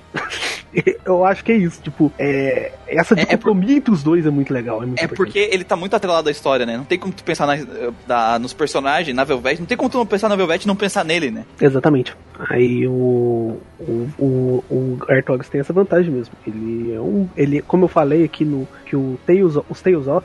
Boa parte dos vilões de Tales of eles são baseados no Dhaos, que é o primeiro vilão da franquia. O, o Artorius ele tem muito do Dhaos. Que é esse lance de... Ah, é... Eu tenho uns objetivos... Eu, vou, eu tô quebrando uns ovos aqui... Não, não, é, não pode fazer omelete sem quebrar alguns ovos... Ou seja, eu não posso alcançar o meu objetivo... Ele é um objetivo que você pode ver como moralmente bom... E... É, mas eu tenho que fazer coisas ruins pra alcançar ele.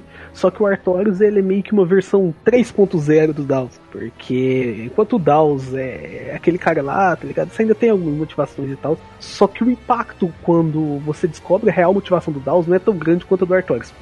É porque... Sabe por que eu acho que a, a do Artorius é tão grande sem dar spoiler? Porque assim, durante o jogo é construído toda uma motivação pra te odiar ele. Exatamente. E quando é revelado a motivação dele, as motivações que tu tinha pra matar ele, elas somem. O jogo destrói. Destrói elas na tua cara. Tipo, aquilo que tu tava se prendendo pra matar ele não passa de uma ilusão. Exatamente. E, e isso é um impacto muito grande. Porque tu, junto com a Velvet, ficando num, num tipo, cara, o, por que que eu tô lutando? Por que que eu fiz tudo isso até agora? Com que objetivo? Sabe? Então, isso me marca muito. Esse momento, cara, eu nunca vou esquecer. Esse momento. É, é, é esse ponto, sabe? E eu nunca senti isso em, em um vilão. Tipo assim, de... Quando eu vejo o plano dele... Tipo, porque normalmente os personagens têm motivações pra estar indo atrás do vilão. Em todos os jogos. Deveria ter, né? De- deveria ter. Mas a ma- muitos têm, né? Então, de qualquer jeito. Só que quando chega nele, ele revela o plano... Ou ele revela o passado dele... Essas duas motivações ainda se mantêm. Só entende o vilão agora. No caso, de- no caso desse... De, de Tales of Berseria... É-, é uma coisa muito diferente. É-, é um momento que, tipo assim... A tua motivação daqui pra frente, ela muda. Porque a- a- aquilo que tu se prendia no jogo... Aquela motivação inicial... que tu levou soco na cara o jogo inteiro por causa daquilo, e tu tá muito ligado com a Velvet, muito ligado é, emocionalmente com os personagens, aquilo simplesmente, em um segundo, ela deixa de existir. Uhum. E isso é um impacto muito grande pra mim. É, eu acho que quem, a pessoa que se ligou muito com a Velvet acabou tomando um... junto com ela ali, sabe? Sim. Na hora que tem a revelação, cara, eu falei, nossa... Aí, tipo, aí eu falei assim, nossa, interessante, era algo que eu não esperava, porque não é algo que você espera. Não, mas e, depois... a, e a Velvet ficou destruída, cara. Ela ficou... Ô, ô Muriel, eu não joguei o jogo, né, ainda, uhum. né, porque provavelmente eu vou ser o criatura que não jogou ainda e vai jogar pela primeira vez, que nem aconteceu com Final Fantasy sete, um dia que a gente vai acabar gravando o jogo aqui, né. A gente é... vai falar dele? Não sei, acho não, que não. acho que não, né. Nenhum, não, nenhum dos jogos que a gente oh. trouxe hoje vai vir antes de Monster Girl Quest. Verdade, verdade. antes do Rance. antes do Rance e Monster Girl Quest, é. Tá. O que quer dizer, eu não joguei o jogo ainda, mas o que tu trouxe, tu trouxe, tchê, o que tu trouxeste aqui, tchê, acho, é, foi um, é uma coisa muito interessante em relação ao próprio storytelling e forma que se conta, né? Sim. O roteiro, quando acontece um investimento emocional do, do leitor do, ou do jogador com o personagem, então tu embarca junto com a Velvet, né? Que ela Sim. acredita, que ela acha, até chegar ao ponto que isso é quebrado, né? E isso é incrível, porque eu chamo isso de desequilíbrio, né? Eles desequilibram o leitor e no, o, o, o jogador, no caso, e quando acontece o desequilíbrio, ele fica desequilibrado, tu não sabe o que fazer. E eu acho que esses são os pontos de ouro das obras artísticas, literárias, jogos, enfim, filmes, né? Que eles nos deixam sem saber o que fazer. É, exata, exatamente. É, será mesmo que esse, esse cara aqui que eu tava com ódio, que eu embarquei nessa aventura, se veio na mão da, da Velvet, fui com raiva, será que ele é realmente do mal mesmo? Será? Peraí. Não, tem uma coisa, tem uma coisa estranha aqui. Esse cara tá certo, tá entendendo? Esse tipo de, co- esse tipo de coisa aqui é, é o que vale ouro. E é o que o R P G, eu acho que o R P G, todos os gêneros de jogos, eles nos permitem muito mais passar por essa experiência. Pelo R P do G, né? No caso. Exatamente. Leito, Exatamente. A imersão que, o, que a narrativa não te causa. Exatamente. Por isso que me dá raiva quando as pessoas dizem que tem os off ruim porque tem muito texto. Ah, tá maluco, né, cara? são, são um bando de mobral que não sabe ler. Ai, ai, cara, eu não posso falar mais nada, senão já é muito spoiler, spoiler é. pra caralho. Até eu acho que eu já falei demais. Não, tá tranquilo. Tá tranquilo? Então... Vamos prosseguir aqui na nossa Gacha Machine. Deixa eu pegar aqui a última cápsula. É do senhor Christian, né? Que sobrou dessa rodada. Vai, vir como beijo, ferrou.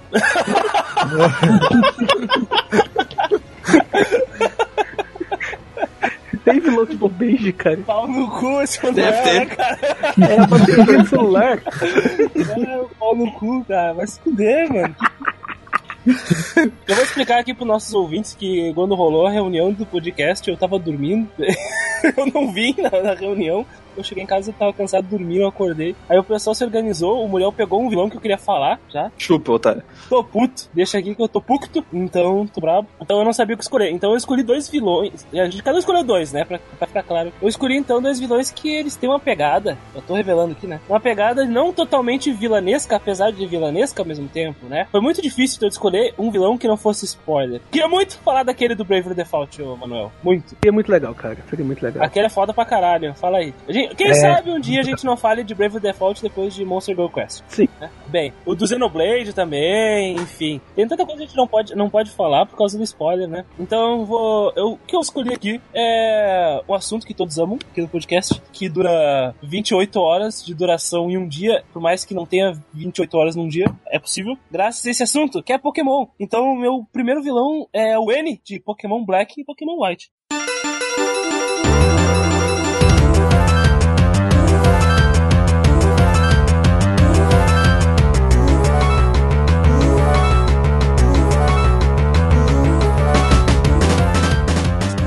Esse meu jeito de viver. Pokémon tem vilão. Nunca Pokémon foi. Era pauta proibida?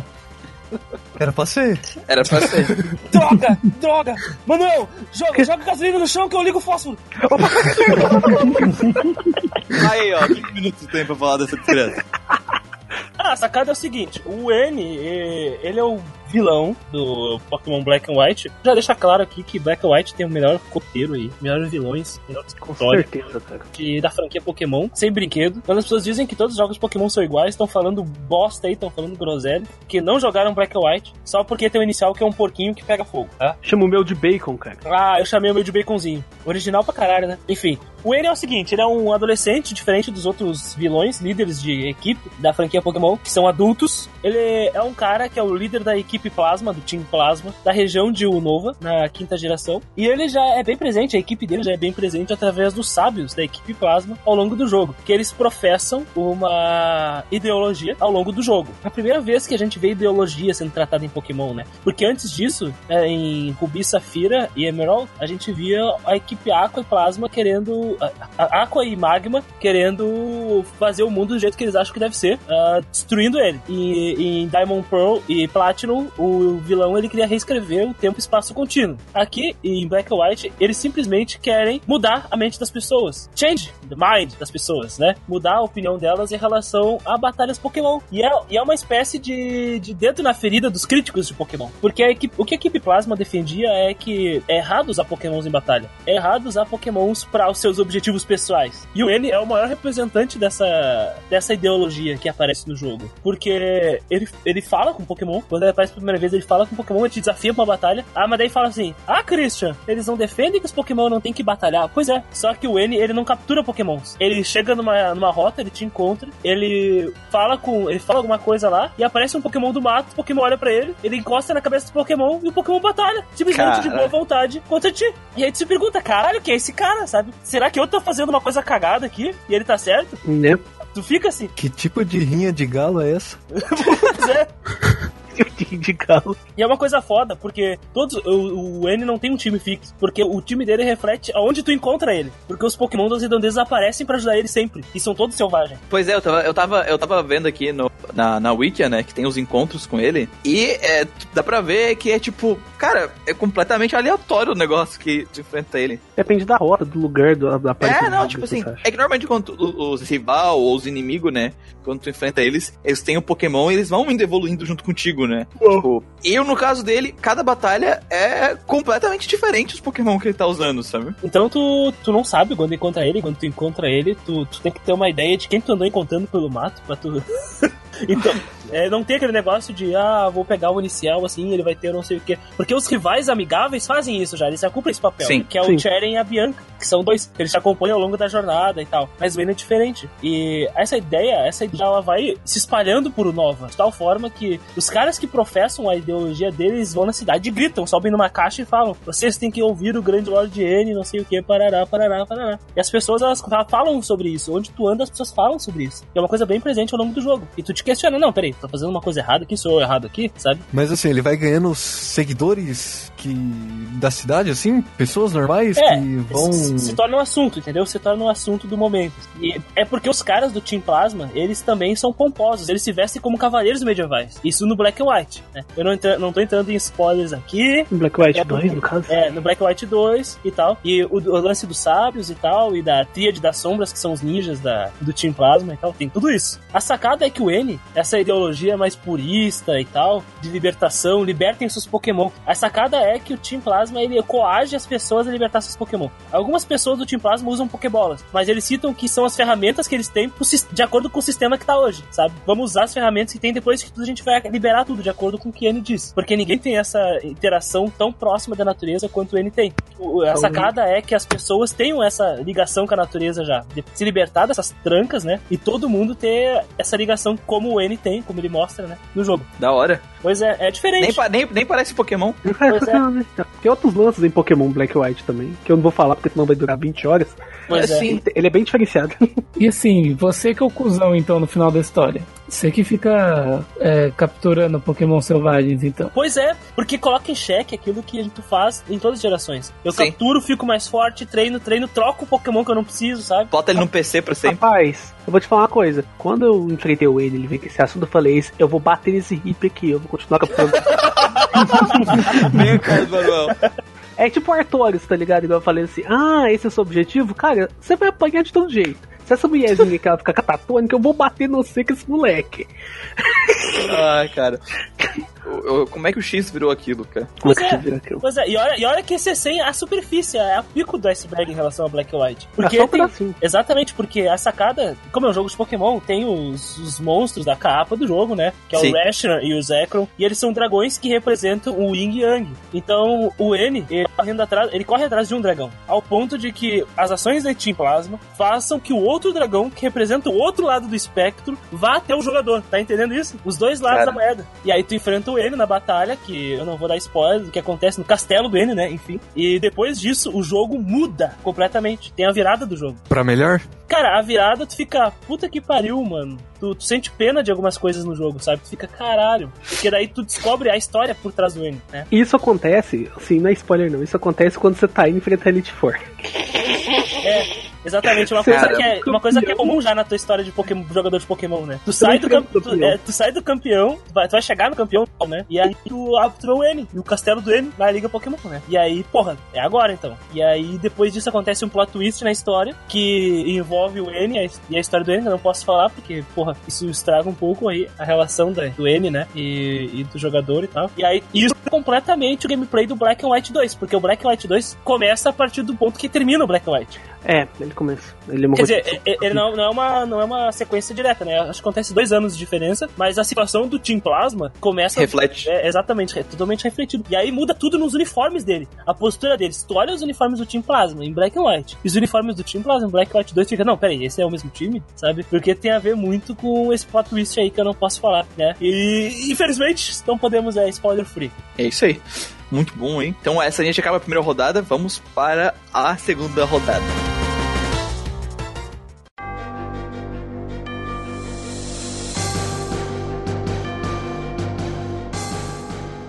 Então, girando a roda para a nossa segunda rodada aqui na nossa gacha machine.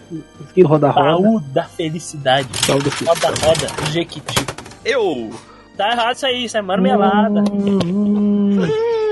Meu segundo vilão dessa noite, que eu dei um estilo no Christian, aproveitando que ele não, não apareceu pra reunião. Tô puto, tô brabo. É um vilão de Earthbound, ou Mother dois, que se chama Giygas. Giygas. Giygas Shows. Giygas é...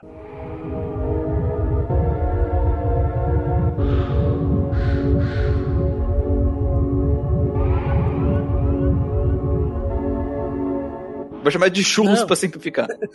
É...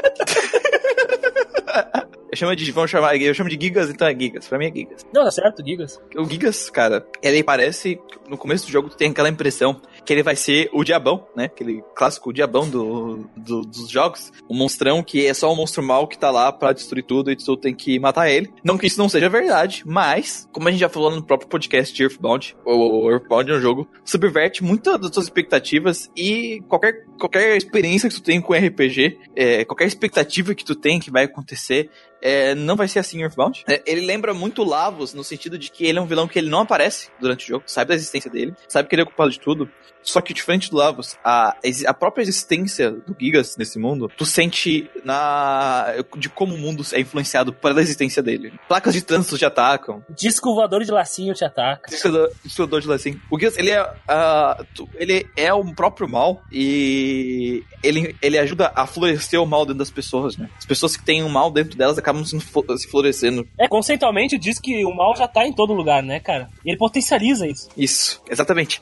E, cara, tu fica o jogo inteiro é, vendo o que que, o que que essa influência dele causa no mundo e tu vê o, quão, o que o mal consegue causar com o mundo, né? Porque tem muitas pessoas que realmente foram influenciadas com, por eles, por ele, né? Só que não é todo mundo que tu encontra no jogo que foi influenciado por ele. É, ele mostra que o, o, o mal é uma coisa que passa pra frente, é uma coisa que infecta. Muitas, muitos dos casos que tu enfrenta no jogo é uma pessoa que ficou mal, que ela, essa pessoa que ficou má, por causa da influência do, do Giygas, ela influencia todo mundo na volta dela. A gente tem uma parte do, do jogo que tem um culto. É isso, é falar da cidade do, do azul, né? Que tem uma pessoa que foi influenciada pelo poder dele e ele influenciou a cidade inteira a raptar pessoas, a passar o caos, ele pinta tudo de azul, né? Que é esse culto bem, bem louco. É uma, é uma referência direta com o Kus Clan, esse culto aqui do Earthbound. Cara, quanto mais próximo tu chega do Giygas, mais o mundo fica distorcido. Então é aquele tipo de vilão que a gente não vê ele, mas tu sente a existência dele durante a narrativa. E o mundo vai te contando essa narrativa, né, Muriel? Porque exatamente. Tu não sabe sobre o Giygas, tu não conversa com ele, tu não tem aparições esporádicas dele, mas as pessoas vão te falando o que elas sentem, o que acontece. E tu vê os, as consequências disso. Exatamente. Isso é bem opressivo pra pensar, assim. E quando tu chega, finalmente, depois de tudo, chega no Giygas, cara, é a cena que tu quer jogar o teu Super Nintendo pela janela. É, ele é o vilão mais aterrador, né? Na minha opinião, assim, facilmente, é o vilão mais aterrador, assim, talvez, de todos os jogos? Não sei, cara. É, é, cara, eu não sei, tipo assim, ó, é, é, lutar com, a luta com o Giygas te passa um sentimento ruim, muito ruim. É, tu se sente mal, só de estar... só de estar na luta, sabe? Ela é muito bizarra, ela foge completamente de qualquer tipo de luta, assim. O diálogo dele também. É, né? é, é muito olha tudo, né? É. Quando tu ataca ele, ele pede pra te parar porque tá sentindo dor, sabe? Ele implora e, cara, assim, não tem como, eu não quero dar muito spoiler, mas é, é, até é difícil de descrever o que, que é luta com ele. Acho que o pessoal tem que, tem que sentir em primeira mão mesmo, né? Porque o peso, o peso da, da batalha contra o Giygas é uma coisa construída, né? Não adianta tu pegar um vídeo no YouTube agora, nosso querido ouvinte, pra procurar a batalha no final do F B A. background. Não vai significar nada pra ti isso. Mas enquanto tu, como jogador, tu vai jogando, tu vai passando por tudo, tu vê esse, essa coisa sendo construída, tu vê a, o segmento que dá, até tu chegar nele, porque existe Sim. um simbolismo foda, né, em tudo isso. E, e aí tu entra, e tu percebe que, tecnicamente, a batalha dele, o estúdio, né, que fez o jogo, que é o, acho que é um second party da Nintendo, assim, eles usam todas as capacidades do Super Nintendo pra te expressar aquele sentimento, que é um sentimento opressivo, um, claustrofóbico, né. O, o som dessa luta, cara, a, a, a, a imagem, tudo, tudo, tudo é feito pra te dar uma sensação de, de imundícia, vamos dizer assim, de, de uma coisa ruim, sabe? Uma coisa estranha, te causa uma estranheza muito grande quando tá enfrentando o Gil. Realmente parece que tu tá enfrentando o mal, literalmente isso. Tu tá enfrentando o conceito do que é maldade. Exatamente. Diferente do Final Fantasy, que entope de um pedaço de anjo, um pedaço de cobra, um pedaço de leão, um pedaço de dragão, num, coloca tudo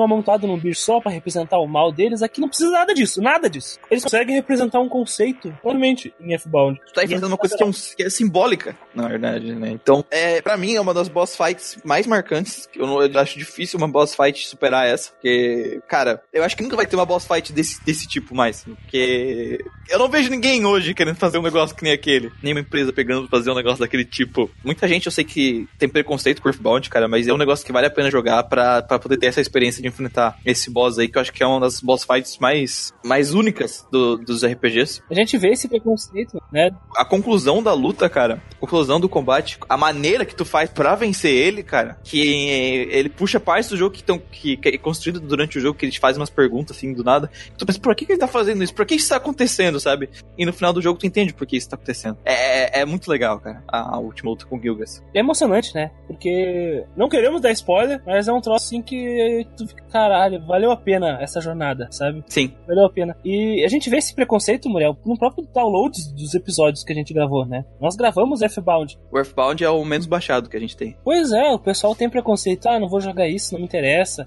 Ah, Nintendo é infantil, porra, mano. Se só enfia o dedo no cu e gira. Enfia o dedo no cu e gira, cara. Na verdade, pra mim, cara, Earthbound não tem nada de infantil. Ah, é, claro. é, o, a parte infantil dele, que é aquela visão, né, dos personagens, ah, os personagens são criança, é justamente pra dar esse contraste do, do, do que é inocente, do que teoricamente é o bonitinho, com um mundo escuro e bizarro. Tem muitos é, homens ele, da Alabama, né, no Earthbound. É, ele, ele constrói essa, esse contraste muito grande, né. São crianças que vão salvar o mundo, mas será que elas são crianças mesmo, sabe? Às vezes tu, tu duvida disso. E é em outros momentos tu tem certeza que elas são crianças. Então é, é um jogo que ele, que ele é único, não tem outro jogo assim. Não necessariamente que uma coisa única seja uma coisa boa, mas com certeza é uma coisa que vale a pena experimentar, sabe? Sem, sem sombra de dúvida. Vamos seguir para a nossa Katia Mature, Senhor Lucas. Ih! Chegou a hora de eu falar do sádico, do louco, do cruel, do abusivo Luca Byte, de Suikoden dois.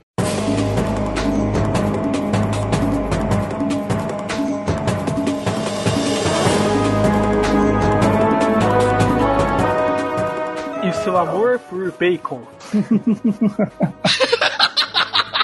Luca Byte, como é conhecido o Príncipe Louco, ele tem destaque nas suas cenas em que ele faz o jogador ficar ansioso, sempre na esperança que ele apareça, né? Mas eu tenho que me corrigir aqui numa coisa que eu falei no, num podcast anterior. A canelada, a canelada. No podcast R P G que amamos, é, eu falei errado, né? Eu disse que a mãe dele não havia sido estuprada. Cara, na hora que, foi bem você, espe... foi bem na hora que você falou isso, eu, eu só fiquei, gente...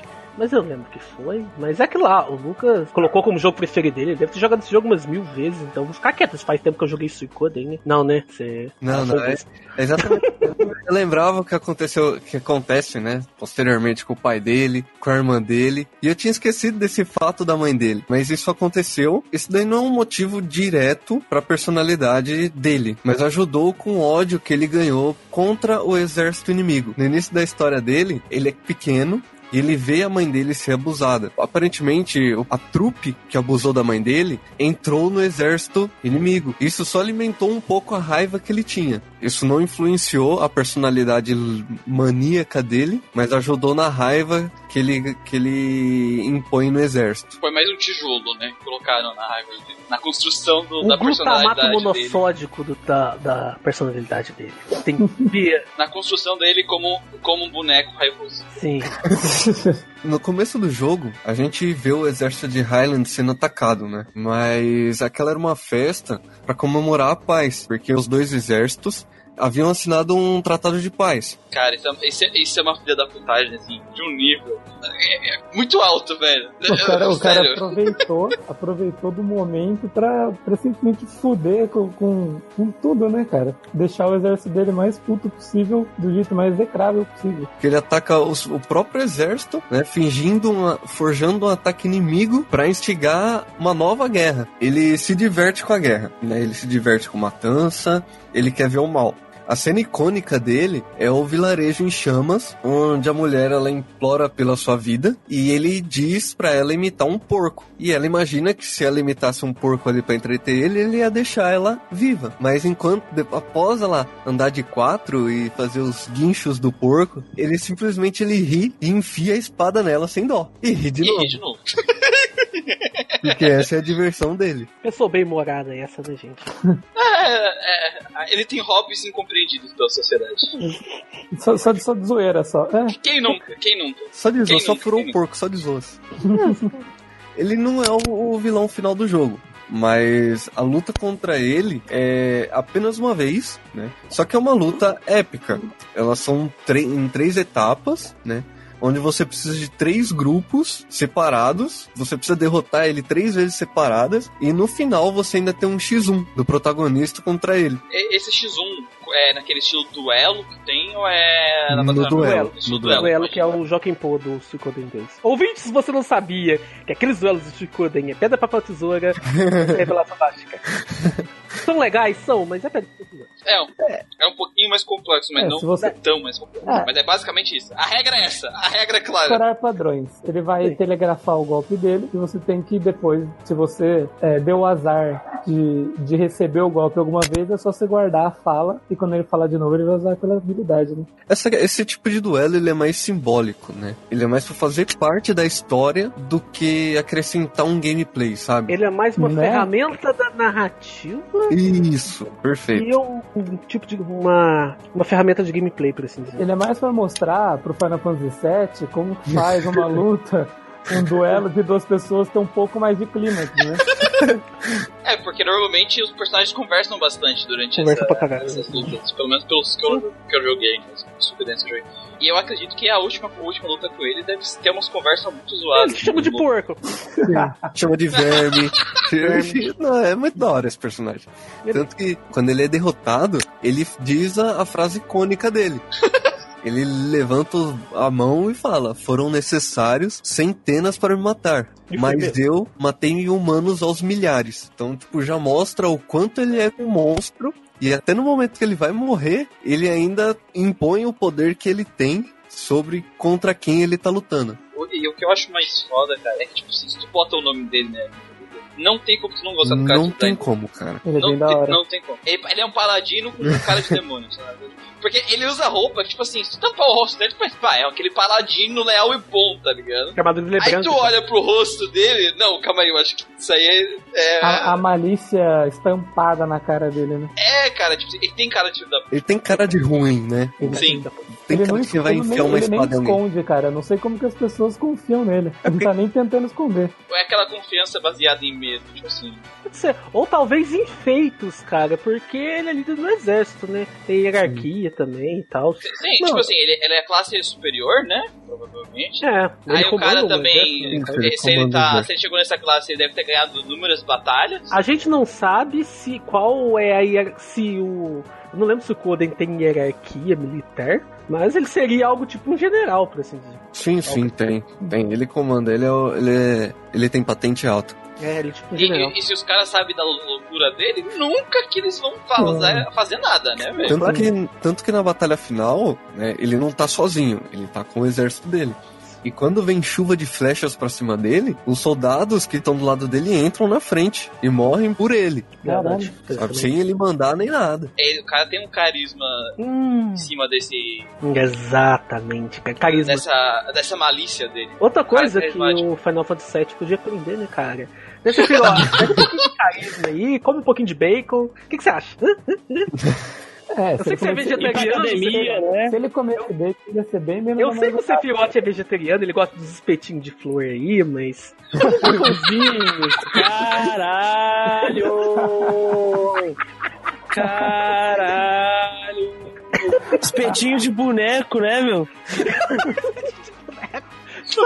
Sabor, sabor margarida, cara. Flores do campo. É um, é um personagem fodido. Não é boneco, tanto é personagem. Que, tanto que, olha só. É, quantos anos... é um bonecão fodidaço. É, quantos anos que o Suikoden dois tem desde o lançamento dele? O Suikoden dois é de noventa e oito, então ele tá com dez, vinte e dois. onze, vinte e dois anos. O povo, o, o povo lembra desse cara até hoje. Você vê a lista de vilões, o, vilões de R P G do Play um, do Cabulete sempre tem um meio. É um exemplo. Porque eu já dizia, eu escutei alguém falar, o tempo é o maior dos juízes. Se ele fosse um vilão de merda, ele Sim, não estaria sempre nessas listas aí, cara. Eu queria complementar uma coisa que o, que o Muriel falou em relação ao character design do, do Lucas Blight, uma coisa interessante, é que se tu pega dos R P Gs das gerações anteriores dele, e até mesmo os contemporâneos da, da época, né, do final dos anos noventa, tu vê que os vilões por si só, ou eles têm características de serem magos, que usam magia negra, criaturas das trevas, senhores dragões, sabe? Ou feiticeiros, necromantes, ou eles são como o Sephiroth, coisas parecidas com o Sephiroth, né? Clones do Sephiroth. Que é um, ca- um, um cara com, com uma espada, veste couro, gato, sabe? Uma coisa assim. Gato pra caralho. Problemas mentais. Gato. Problemas mentais, né? Eu, eu, eu me refiro à grande maioria, assim. O, o Lucas é. Blight, ele acaba... Ele, ele foge à regra. Então, só pra finalizar, é, só informando que o Lucas, ele é, também é retratado como um assassino controlador na visual novel do Suikoden. Pra quem não sabe, o Suikoden, ele tem dois volumes de visual novel. A Genso Suikoden, volume um e dois, que conta aí a história entre o Suikoden um e dois. E o protagonista é um personagem que está no Suikoden três.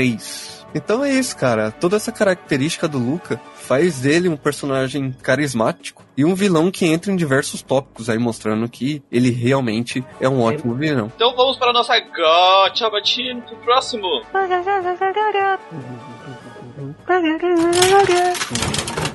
senhor Gustavo, sua vez. Você não, pode, você não vai falar de western nem de mobile não, né, cara? De novo, de novo, não, chega ah, disso. Ah, não, é. Gostava de falar de mobile, né, cara? Que merda. Nossa, mobile, mobile, cara. Que mobile. Esse que eu aqui... Vocês podem me chamar, vocês podem me xingar por western, vocês podem me xingar por action, mas xingar por, por mobile aí é sacanagem que eu não Pior, sei. Pior, um western e action mobile. Cara! Nossa! Não importa, não importa o que o cara fala, tá ligado? Sempre adiciona mobile no final. Só faltou chamar de boneco. Ah, não, esses bonecos aí, mobile, action, action, western, retro gamer, sprite. Retro gamer. Souls like, né? Souls like, retro gamer, sprite. Metroidvania. Meu Deus. Não, não. Vai, traz o... Quem é o seu vilão? Então, bom, e esse meu próximo vilão é um vilão que eu achei marcante, mas pra mim, porque no caso um jogo em si não é assim dos mais famosos que tem por aí, principalmente porque ele é um exclusivo de Xbox trezentos e sessenta. Aí complica. É por isso que ele não é famoso. Aí complica um pouco, porém, ele me marcou bastante. E eu estou falando do Gongora, do The Lost Odyssey.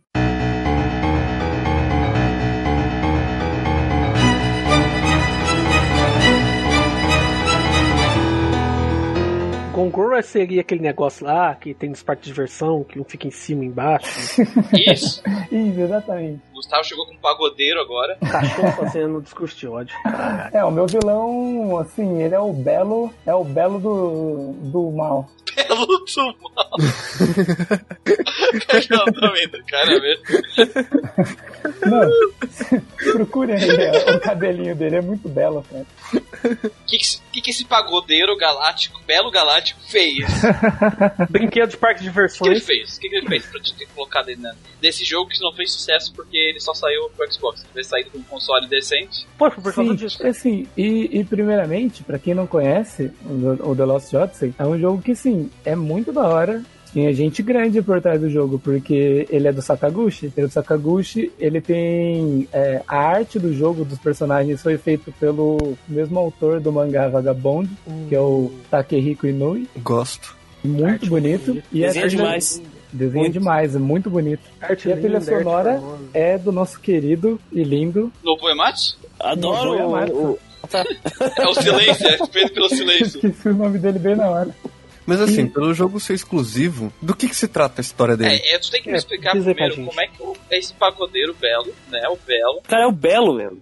Porra, é o Belo. Esse cara, ele teve essa transformação aqui que eu vou mandar aqui.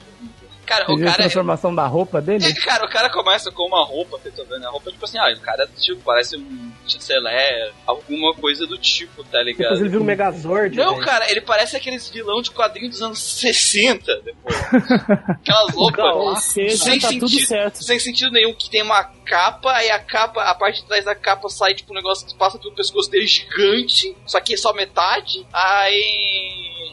Ele tá com uma, uma bota roupa. Que vem até o meio, até em cima da coxa, até em cima da coxa, aí, aí a parte de baixo não parece que é uma bota, parece que é tipo uma pata de cavalo. É verdade. Uma parte do lado dele é branco de um jeito, outro lado é preto do outro. Eu não sei, cara, ele, ele foi... Esse foi o Takehiko Inoue, não foi o cara do Jojo que fez esse cara do design, não, porque é, é nesse nível, velho. É porque assim, ele teve que deixar essa roupa no armário.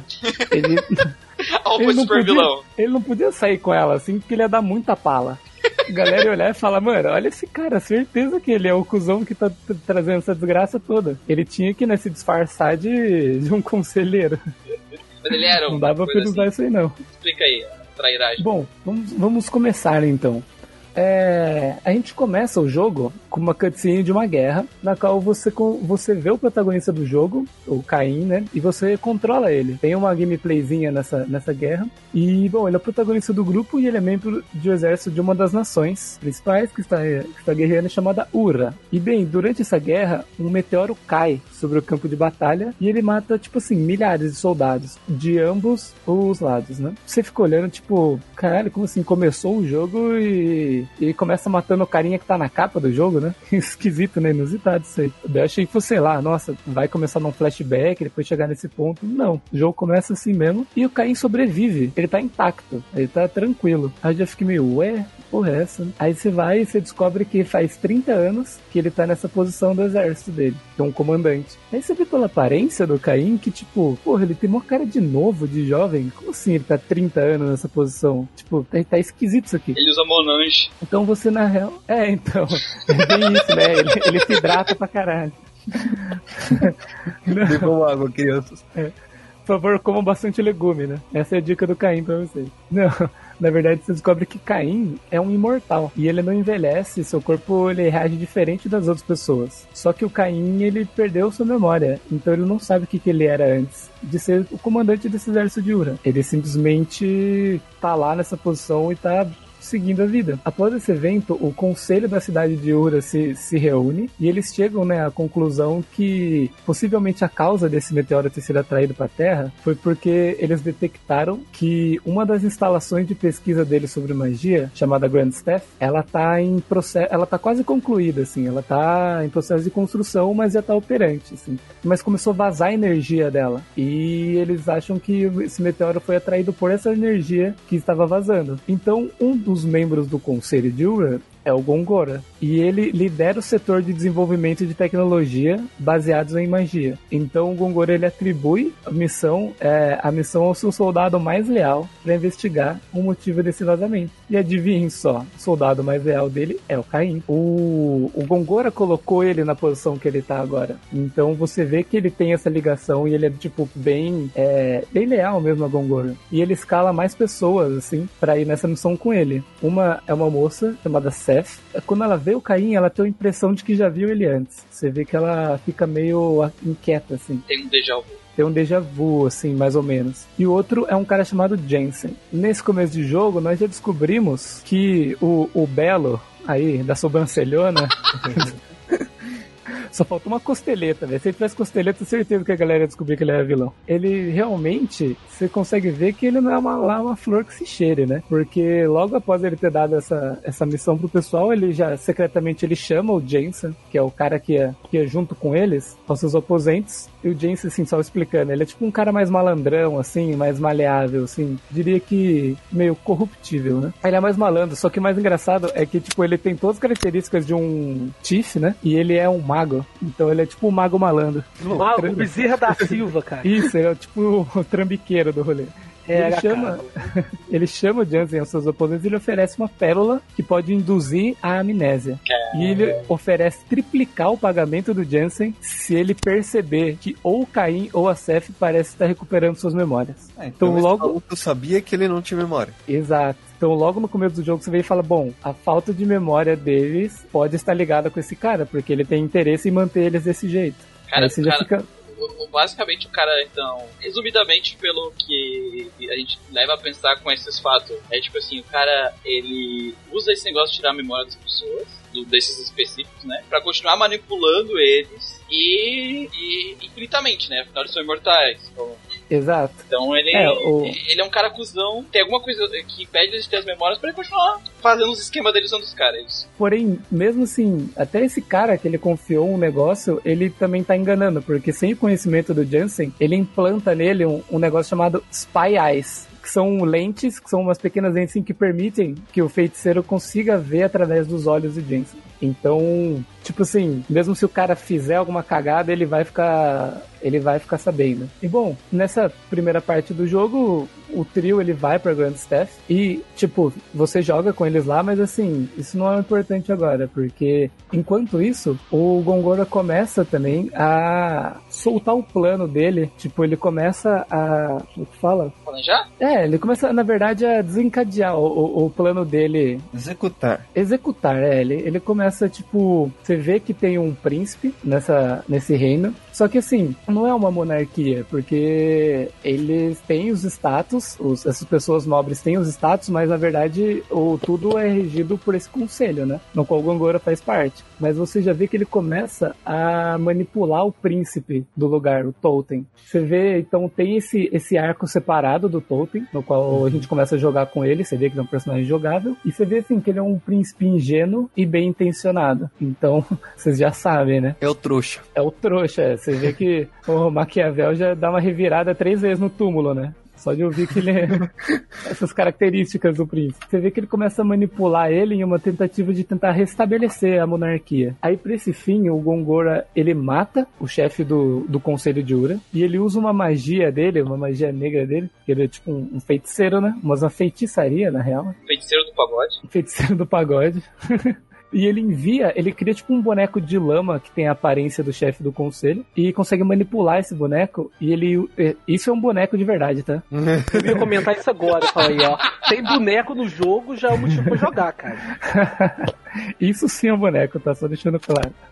E ele usa isso pra atacar o Tolten, forçando o príncipe a matar ele em autodefesa. Então o Tolten, ele acredita que ele matou o chefe do conselho. E ele tá assustado. E o Gongora, ele testemunha a cena e diz a Tolten que ele agiu certo, ele agiu em, de- em legítima defesa e que tem o seu testemunho a seu favor. Que filho e... da puta do Sim, mano, ele é muito desgraçado. Aí ele começa, tipo assim, a, ser, a se juntar ao Tolten e fica meio que de conselheiro dele. Fica... ele começa a falar ao Tolten e fala assim, olha, isso aí foi um ataque, você não pode deixar que isso aconteça, você tem que tomar o controle da nação. Ele começa a manipular o Tolten pra restabelecer a monarquia. E ele faz, tipo, ele faz, é, faz com que ele faça uma transmissão ao mundo sobre o que aconteceu, e ele explica, fala que o conselho não dá mais pra, pra confiar neles, que ele tentou atacar a vida dele, e ele assume o trono como líder de Ura, depois desse ataque, e ele ingenuamente, acreditando no Gongora, coloca ele como conselheiro do rei, faz ele o segundo em comando. Claro. Errou feio, errou rude. Exato. Então é um cara que ele, ele não age diretamente, ele manipula todo mundo pra chegar no objetivo deles.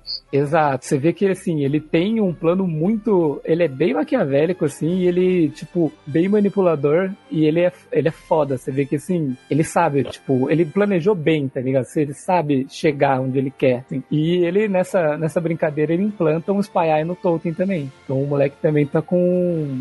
tá com uma das lentes lá. Tudo pra manter, manter tudo sob controle. Exato, pra caso acontecer alguma coisa, ele, ele ficar sabendo, né? E assim... É, pouco depois é, de, disso ter acontecido, o Gongora ele estabelece um acordo com o rei de, do outro reino, ele estava em guerra, reino de Gotza, e ele promete para eles dar o conhecimento e os materiais para eles construírem um Grand Staff para eles, sabe? Aquela estação que o Kaim foi, foi verificar lá. Então o Gongora ajeita tudo para eles fazerem um acordo, e tem que ser um acordo entre reis. Então ele manda o Tolten para o reino, para eles discutirem sobre, sobre esse acordo, e vendo uma oportunidade com essa saída do Tolten, o Gongora ele anuncia publicamente que Tolten foi assassinado pelos Gotsens. E como ele não tem descendentes, em parentes dos ex-reis, que Gongora relutantemente declara que sucederá Tolten como rei de Uru. Ah, ele fala que sua primeira ação como líder será a retaliação de Gotza pela traição contra o seu queridíssimo rei. Aí ele vai atacar lá e aproveitar e matar o rei. Exato, ele arma uma armadilha pro rei. Ele, Caralho, mano. Ele, ele faz com que todo mundo acredite que vai ter esse acordo e ataca os, os Gotzans. Então, meio que assim, eu vou parar por aqui, porque senão vou... Vai contar a história inteira do, do bagulho. Vou contar tudo. Mas assim, a rainha do outro reino, de Gotza, tipo, ela não tava muito feliz com essa ideia de que deles, deles fazerem esse acordo, ela tava meio com o pé atrás. E você vê, tipo, eles foram traídos, assim, e foram atacados, e grande parte do seu reino foi congelada com uma magia depois de Gongora, de que essa faz parte da retaliação. E assim, ela também acaba entrando pra sua parte. Então no final, você tem o Kaim e a Seth, que descobrem o que estava que, o que tava acontecendo.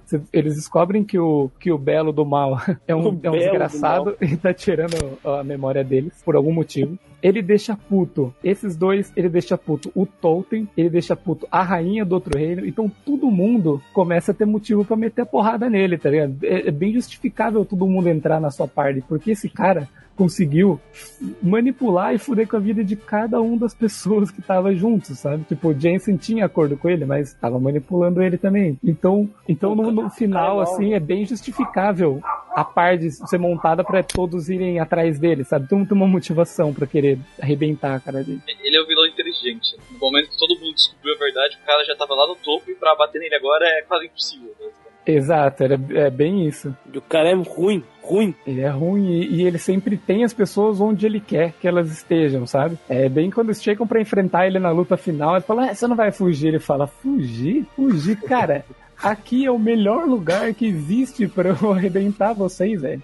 Aqui, nesse lugar aqui, é o, é o lugar ideal. Vocês, vocês me fizeram um favor vindo até aqui. Então você vê que sempre, até o momento final, todos estavam caindo na... O cara é mais mal que o pica-pau, velho. Que isso? Esse é pior do que matar a mãe nesse período da paixão por causa de um pedaço de carne, cara. Nossa. É tipo isso. E nessa cena final, aí você vê que ele tá com a roupa dele de super vilão. Aí super vilão ele já vestiu. O, o, ele tá cagado que ele virou rei, deu dois dias, ele já botou a roupa falando, ah, foda-se, vou montado. Então, indo pro nosso próximo joguinho, de pegar aqui a nossa Gatima Team, Ser Manuel. O vilão que eu escolhi agora é um vilão bem conhecido pra galera aí, pra galera mais antiga, pra galera mais nova. É o Sephiroth, tô zoando. Pra toda a família. Cara, quase que tem aqui. Cagadinha do malandro! Devia ter deixado por mais um segundo, velho. Esse ia cair. Bem, o vilão que eu escolhi é, o, é um vilão bastante conhecido, da galera mais antiga, da galera mais nova. Ele é o engraçado, irritante, divertido e assustador Kefka Palazzo, de Final Fantasy seis.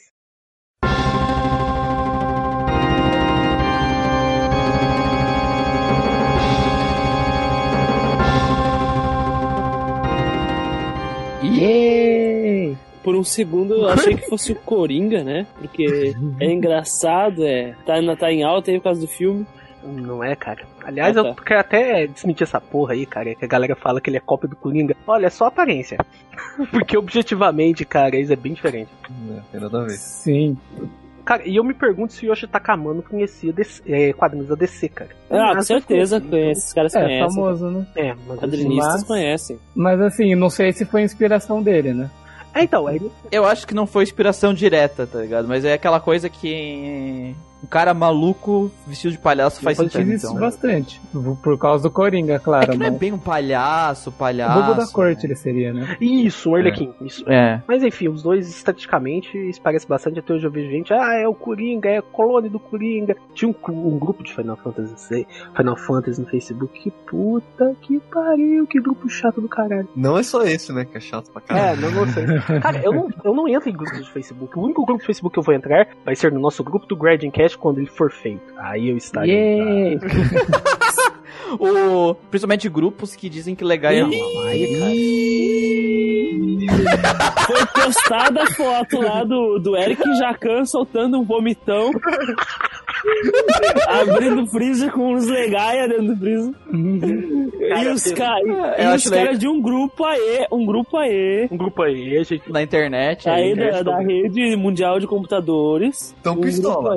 Tá, tá pistola. On tá on fire. Kefka Palazzo, até hoje é lembrado como um dos melhores vilões da franquia Final Fantasy. Abre parênteses, convenhamos que Final Fantasy não tem muitos vil- grandes vilões, né, e tal. Além disso, muitos consideram ele como o melhor vilão dos R P Gs. E eu já vi gente até falando melhor dos videogames no geral. Eee, aí, aí é... Eu, eu já, cara, eu não posso dizer porque eu não joguei os videogames. Eu sou um jogador miserável de R P G. Eu joguei os videogames. videogames. Eu joguei os videogames. Então, eu não posso dizer duas categorias. É, o Manuel jogou os... Os R P Gs, os R P Gs que ele não considera R P G. Sim. Os Dangarompa e o do advogado. É isso que eu vou... King of Fighters também. Eu não consegui matar o Magaki, cara. Ah, eu só sei o que tá na sua review, cara. Te falta, te falta jogar a Commodore Amiga trinta e sete. Mas fala, Manoel, então, por que, por que o Kefka é tão, tão amado aí pelo público? Pois é, cara, a fama dele se deve a um conjunto de fatores. O principal deles, sem dar spoilers do, dos feitos dele dentro do jogo, é, eu não considero bem spoiler um jogo de noventa e quatro, mas sabe como é que é, né? Vamos dar. Não é como se a gente fosse fazer um podcast Final Fantasy. Jamais. Né? Não, não. Jogo a gente vai fazer podcast de jogo de otário. Tá, eu não jogo, é isso que eu ia falar agora. Eu até tomei ar aqui pra falar.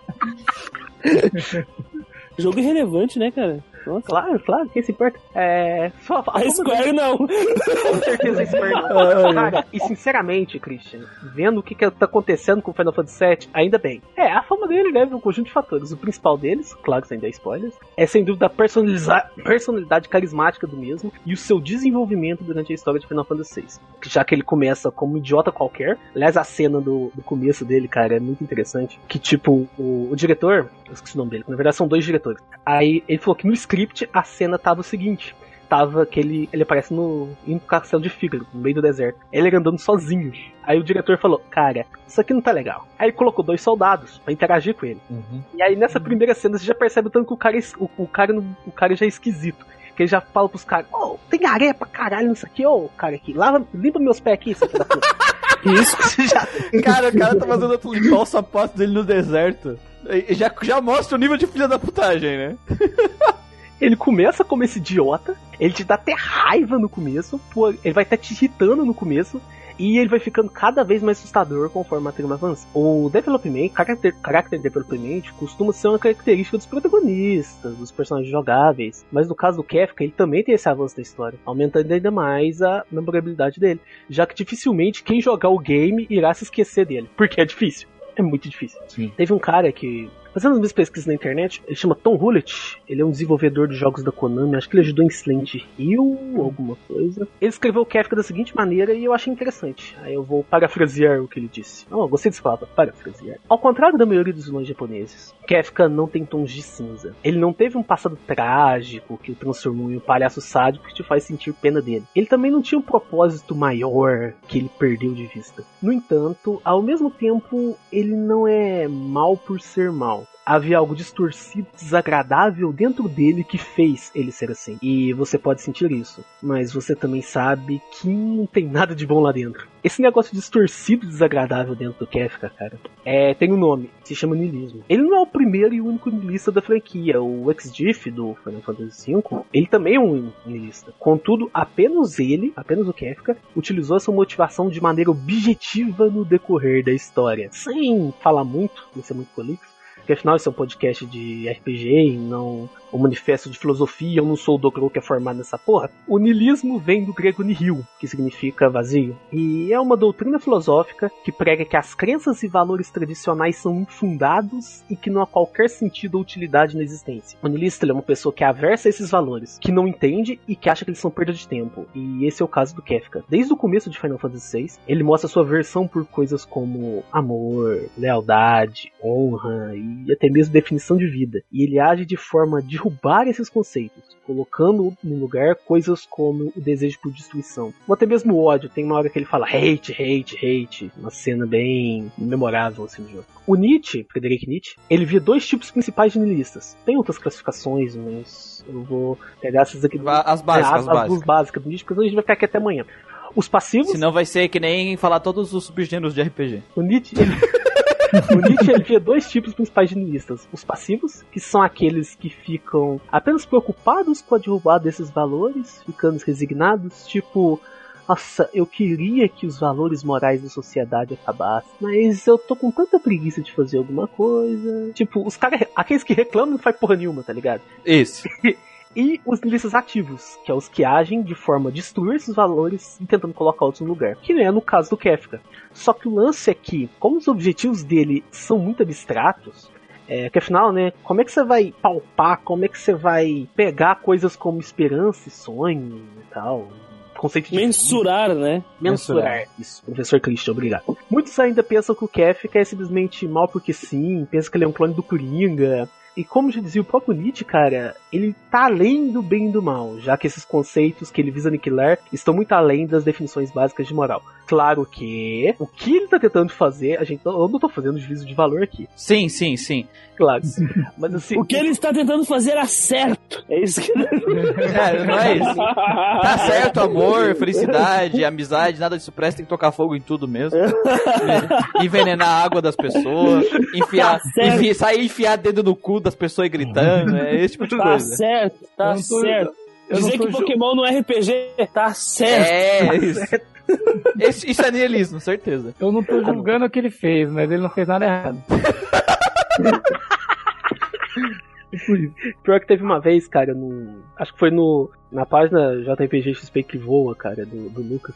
Acho que ele postou um meme que ele achou na internet, escrito Kefka está certo. É, Kefka estava certo. É, Kefka estava certo. É, é aqueles... eu penso que é aqueles menininho, cara, aqueles molequinho Edge que, que leu, leu um pouquinho sobre niilismo, é, não viu Rick e Morty, viu que o Rick é niilista e acha que é cool. É, e fizeram um memezinho e não tem a menor noção do que, que significa. Na verdade, ele não faz isso... É, é, é um tipo de visão que a gente não vai conseguir entender porque a gente não é, né? A gente não entende, a gente não consegue Exatamente. ver esse ponto de vista, porque no, no momento que ele não dá valor pra esse tipo de coisa, é porque ele também não consegue sentir esse tipo de coisa. Por isso que ele não dá valor, né? Então ele não Exatamente. consegue sentir empatia, ele não consegue sentir amor, ele não consegue sentir felicidade, ele não consegue sentir esse tipo de coisa que... Por isso que ele ele não vê sentido. É, nisso. Por isso que ele é assim. Então, tipo assim, ele não tá fazendo isso porque... É, psicopata, é porque ele não, ele não tá fazendo isso porque isso é mal e ele quer ver os outros sof- a, sofrerem, porque ele gosta de ver os outros sofrerem no sentido que eu quero dizer de sadismo, sabe? É.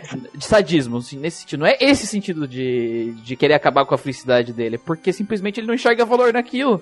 Porque ele não sente aquilo, então não tem como enxergar valor numa coisa que pra te sentir valor por aquilo, você tem que sentir, né? Que... É, tipo, é tipo a gente com legaia, né?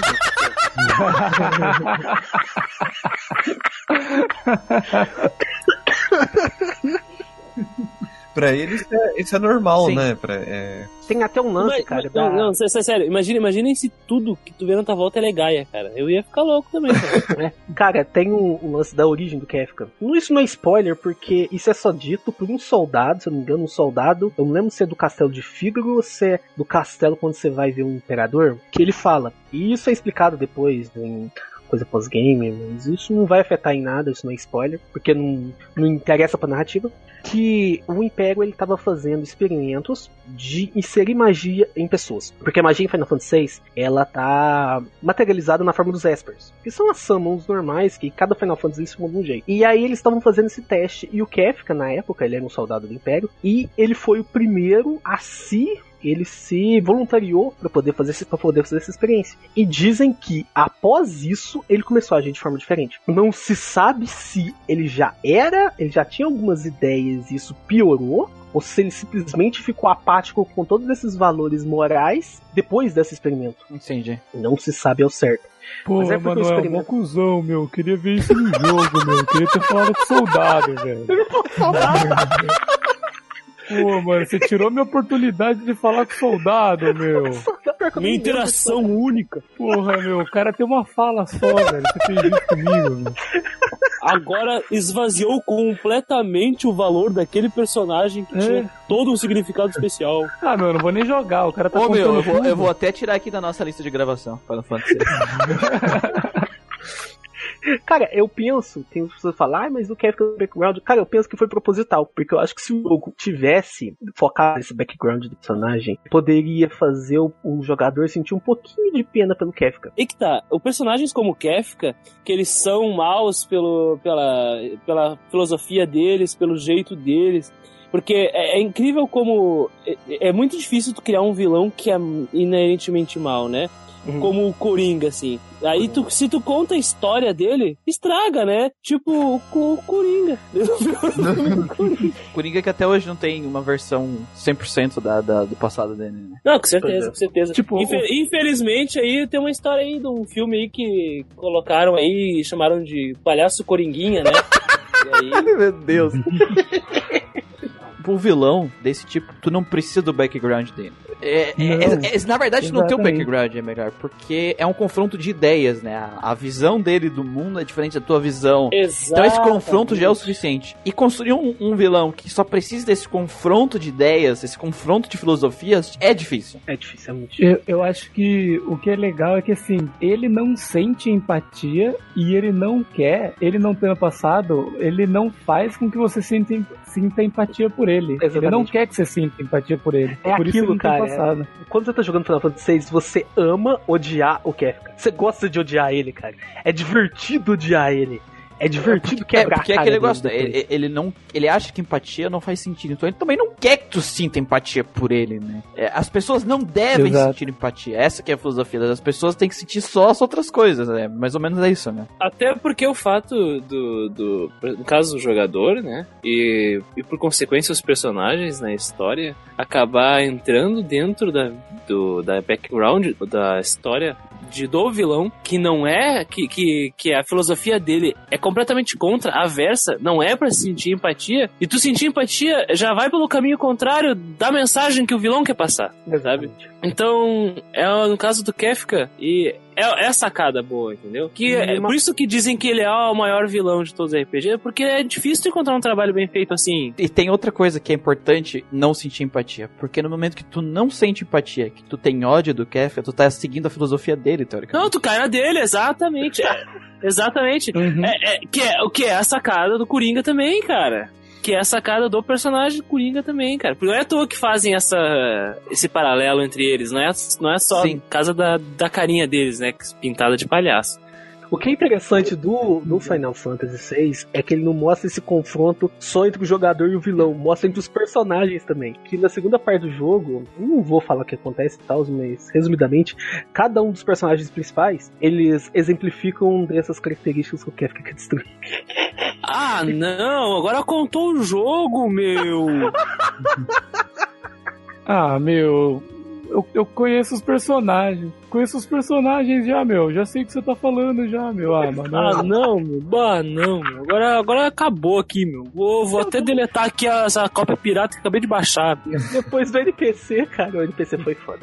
Vou tocar fogo no meu Super Nintendo aqui, ó. Só pra garantir. Então é isso do, sobre o Kefka, mano? É, cara, é isso aí. Tipo, é isso aí. Por mais que os jogadores, eles, as pessoas não entendem, não fazem a menor ideia que eles sejam, isso não vai fazer diferença, já que ele é extremamente marcante, né? E hoje, mais de vinte anos após a criação do personagem, as pessoas ainda comentam sobre ele, a gente tá comentando aqui sobre ele, e é um vilão que amamos odiar, seja pelos seus atos hediondos, totalmente moralmente incorretos, e ou por sua risada característica, cara, que eles usaram até pra, pra aquela creepypasta do, do Sonic ponto S X Z. Ah, é o ponto X. E se você acha que o Kefka tá certo, procure um psiquiatra. Então, o último aqui da nossa carta batido é o senhor Christian. Vai lá, Christian. Quem, qual é o seu último vilão? Ih, marmelada, você nem, você nem sorteou isso. Só aí sobrou o Christian, cara. Chora mais, chora mais. Vamos sortear com quem? Posso? Posso? Posso? Ah, por favor, né? Ah, com certeza. Vamos, né? Vamos nessa. Eu pensei em muitos vilões, né? Mas daí todos os vilões que, que eu queria já eram pegos, já. Ou eram mega hiper spoilers. Tipo, ela no Bravely coisa. E ele no Bravely também. O quê? E aquilo no Xenoblade e várias outras coisas. Ou ele em Pokémon Black and White, que eu ia escolher também, mas não pode, porque vai tá. estragar a experiência da galera, né? Falar, todo, falar sobre todos eles. Então... Eu acho que não vai, não, mas que seja. Ah, mas até tá aí pros spoilers, né, ô, mano? Imagina, cara, você acha? Ah, eu queria o Giygas do, do, do Earthbound, mas o Muriel é mais rápido, né? Me... Ah, mas tudo bem, escolheu um ótimo vilão.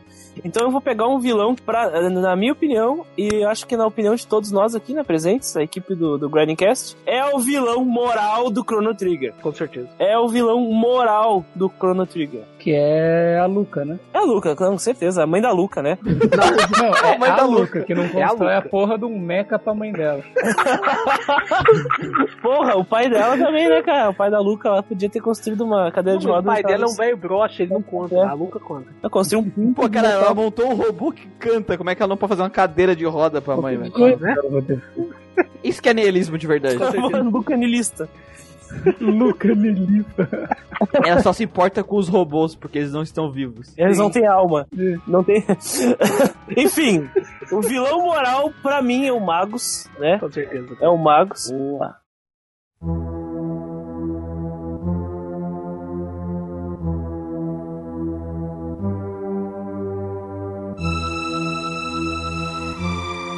Eu queria contar a história dele, mas isso é spoiler também, eu fiquei triste por isso, então eu não sei muito bem o que falar sobre o Magus. A história dele é spoiler?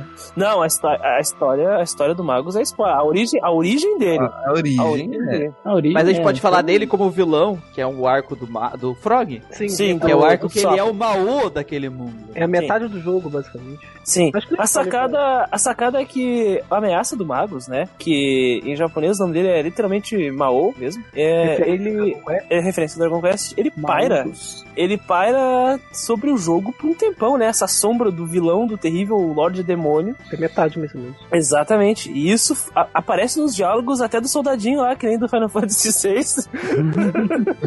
E eles ah, já mandam, caralho, é caralho, esse mago aí é picar nas galáxias, esse cara aí vai com uma estátua dele no começo do jogo, cara. Nossa, uh-huh. O cara adorando a estátua dele. Quando tu, tu volta Exatamente. pro tempo, né? Tu, tu vai, volta pra um armário, né? Do, do bicho, aí tipo a cidade dos monstros tem a estátua dele também lá. Né? Tem, tem. É, é bom a gente lembrar que a gente encontra o Magus no período de tempo da, do sapo mesmo, né? Do, Você vê um flashback dele, né? Você vê ele de costas a primeira vez que ele aparece. Ah, sim, mas eu quero dizer que o Magus, ele é, ele vive, ele é contemporâneo do sapo, assim. Então, sim, é na Idade é, Média, é, essencialmente, né? É, não sei se é seiscentos D C. Isso, eu não lembro dos números. Muito obrigado, Gustavo. E o Magus, ele tem aquela presença forte já no discurso que os próprios Minions é o discurso ameaçador que permeia nas tropas dos soldados aliados, né? Então, constantemente, tu, tu passa pelo terror dos exércitos demoníacos, diabólicos do Magus. Tu não faz ideia o que, que motiva ele. A princípio, ele essencialmente é um vilão de Dragon Quest. E Sim. tu não entende nada do que tá acontecendo, como em Dragon Quest. Sim, a gente, a gente Quest... tá lá pra, derru- pra derrotar ele, teoricamente, porque a gente acredita Exatamente. que ele é o cara que, tá caus- que caus- vai causar a destruição do mundo, porque ele que vai invocar a entidade que é o Metapod super desenvolvido. A gente acredita nisso. Exatamente. Né? Exatamente. Exatamente. É esse nível de pica que a gente acha que ele é. E a sacada é que a relação dele com o sapo, ela já é uma relação muito forte também, né, cara? Porque negativamente o, falando. Negativamente falando, né? Não, é, vamos procurar donjinho do, do, do Magus. Deixa eu ver se tem. É. Ah, não. Inclusive, não. Uma coisa importantíssima em relação do Magus e do Sapo é que a apresentação do Sapo, tu tem ele como um cara que é solitário, triste, é, na dele, é o famosíssimo Ed Boy da história, frustrado. Porque, por mais que tudo, ele é, é o arquétipo de, de, de cavaleiro, né? De paladino. Valeu, isso é uma coisa que a gente fala lá no nosso podcast de Chrono Trigger. Escutem, Escute já, o podcast de Chrono Trigger. Escute já, está disponível. Um dos maiores sucessos, um dos maiores sucessos aí do Dragon Quest, né? O do Chrono Trigger. Então ele é um cara que falhou, ele é um cara que falhou, então ele se sente desprezível, ele sente uma falha, até o momento que a gente sacar por quê. Que, na verdade, ele tinha o bro dele, que era o Cyrus, que é... Isso é spoiler? Uma... Ah, não, isso aí não importa. Putz, agora eu já não sei. Não vamos considerar, velho. É que senão não vai ter história pra contar do Magus. Né? A história, é do, verdade, a introdução é do, do, do sapo não é um spoiler. É, faz parte da narrativa dele. É verdade, né? É, é, é, introdução, é a introdução do sapo. A sacada é que ele tinha um amigo dele, que era um puta cavaleiro, que, se eu não me engano, era da hierarquia superior a ele, né? No, no exército. Era o chefe dele. Era é. o chefe dele e eles desafiam o Magus por um... um combate. Não é um xis um, porque eram os dois contra o Magus. Ah. Não, não, o, o Ozzy tava junto. O Ozzy não conta. dois contra dois. Ozzy não conta. Ozzy é café com leite. É tipo xis um, cada um, cada um pegou um ali. Pode ser. Nossa, o, o Frog era um babaca, hein? Ele perdeu do... Do... Do, yes. do Ozzy, cara. Do Ozzy. E a sacada é que a porra do, do Cyrus toma uma sumanta de laço, toma um pau pro Magus. O Mago ceifa a vida dele na frente do melhor amigo dele, que é o sapo lá, e só de zoa transforma o maluco sobrevivente num sapo e mandou aqui, ó, isso aqui é pra tu aprender, seu lixo. E assim, é... o... o é Cyrus o nome dele? Isso. O Cyrus era tipo assim, o soldado perfeito, era tipo a Super estrelinha. Soldado. É, o cara era tipo a estrelinha do reino, sabe? Todo é, o herói da lenda também. Ele, ele, é... não, era, ele não tinha Masamune, ele, na época? Ela tava Sim. com ele, não tava? Não. Será? É, é tava. Hum, pode crer. E o colar também, não tem um lance. O Yusha chamado desse do negócio. E o Magus, ó, o Magus é tão foda que ele arrebentou o maluco, o tal do herói da lenda. Isso desestrutura completamente o sapo, né, cara? Porque... E assim, vou dizer... Ele... Ah. Vou dizer que, tipo assim, ele transformar o, o, o Frog em sapo foi muita sacanagem. Foi. Não precisava, porque não precisava. Eles já tinham sido derrotados, né? Foi, foi desoso mesmo, né? Foi desoso mesmo. Não, e, e, é, e é foda que tem, porque o arco de construção, porque é um arco, é o melhor arco pra mim de Chrono Trigger, é, porque é, a, gente, é a gente vai atrás é de restaurar a, a, tanto a confiança do Frog quanto a Masamune, ajudar ele a livrar do cara que tá destruindo o tempo Nossa, dele. Nossa, a cena da Masamune é... É foda. É, é todo aquele corte. Né? Ele abre. Na, cor, abre na, a, a caverna, né? É, é. Mas uma Você coisa que eu ia falar do Frog, que é legal, é que, assim, mesmo ele sendo esse, esse herói fracassado, digamos, fracassado não de dele ser um loser, dele ter falhado. Sim. Ele sempre tá lá pra quando é necessário. Sempre quando é, ele não é o Cláudio, ele tá lá. É o Cláudio, né? O Cláudio é o fracassado. Na, completo, na verdade, ele se sente sem honra. Tipo assim, ele se afasta Isso. do reino. Ele foi desonrado. Porque ele Exato. não acha que ele merece, mas tipo assim, se o reino precisar, ele volta. Ele é o cara que tá lá longe, o eremita, que se baniu por vontade própria. Porque o reino queria que ele estivesse perto, não importando a aparência dele. É porque, Exato. afinal, a rainha é muito boa e ele sempre está postos pra ela. Hum... O Mano, ma, ma, Mano, Manuel está piscando o olhinho nessa manhã. Sim, wink wink. Wink wink. Mas por que que nós estamos falando tanto sapos se o vilão é o Magus? A sacada é que o Magus e o sapo, eles estão intrinsecamente ligados, como eu comentei lá no início, e depois acontece uma coisa que aproxima eles. Sim. E o Magus é escroto o suficiente de nem se transformar o cara, meu. Ele não se transforma. E, Ele é, não transforma mesmo. E, e, a cena, e a cena deles conversando pra solucionar o problema que acontece, con, acontece, é um spoiler gigante, né? É uma cena muito bonita que tá na mão do jogador, né? Tá na mão é. do jogador, que vai acontecer. E não importa a escolha do jogador, a cena é muito bonita, muito bonita mesmo, muito bonita mesmo. E é incrível que a personalidade do Mago se mantém, Sim. como um cara escroto, como um vilão que ele é, mas tu percebe que tudo aquilo que faz ele ser o vilão arquétipo de, de vilão clássico de um Dragon Quest Mal. tem a ver com o objetivo dele. Ele é desse jeito pra solucionar um, um problema maior ainda, uhum. sabe? Que é uma coisa que, que, que a gente acaba comentou lá sobre o Thanos, né? Tentando sobre o a, a, a, só, que, só que no caso do Magus, a gente não sabe nada sobre a, sobre a backstory dele até a gente ver a motivação dele lá na frente. Uhum. E a gente fica, caralho, isso não faz ele menos escroto. Não. Ele continua sendo um puto de um cara ruim, mais mal. Até porque a motivação dele foi pra... Foi, foi de uma coisa própria, né? Não foi, tipo assim, eu tô fazendo isso pra salvar o mundo. Tipo assim, consequente, na, consequentemente, se ele conseguisse o objetivo dele, ele ia salvar o mundo. Só que não foi com esse objetivo principal em mente, né? Sim. É um sofrimento pessoal, no caso, né? Que, que motiva ele, assim. Que é triste, terrível o que acontece, né? Mas é muito interessante o Magus como vilão, que ele, ele subverte essa, essa história. Ele vem como um vilão clássico, que pra, em qualquer outra história da época, do Super Nintendo, assim, e R P Gs anteriores, a história poderia ter terminado ali, tu mata o cara, acabou. E sinceramente assim, deveria ter acabado ali.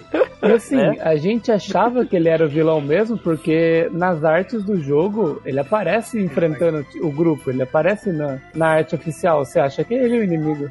Ele tem presença, né? Quem precisa de um cara com presença, carisma, com uma foice gigante, se a gente tem um Metapod super desenvolvido? Metapod de tu. Metapod de tu. Vocês que tem algum ouvinte aí, tu, fale pra gente se aí tem um Metapod. Eu ia, eu ia perguntar agora se vocês conheciam essa zoeira, porque eu não sabia que era, tipo, que era conhecida em é, todo era... o território nacional. Pô, é, claro. Itu, a zoeira de Itu. É porque Itu é, tipo, do lado daqui, tá ligado? Vocês é perto do Lucas, mas é, tipo, do lado. Eu falei, ah, deve ser uma coisa regional, né? Não, que eu já conheço ah, mesmo, de Itu. Ah, Itu e seu maravilhoso ponto turístico conhecido como Orelhão de Itu.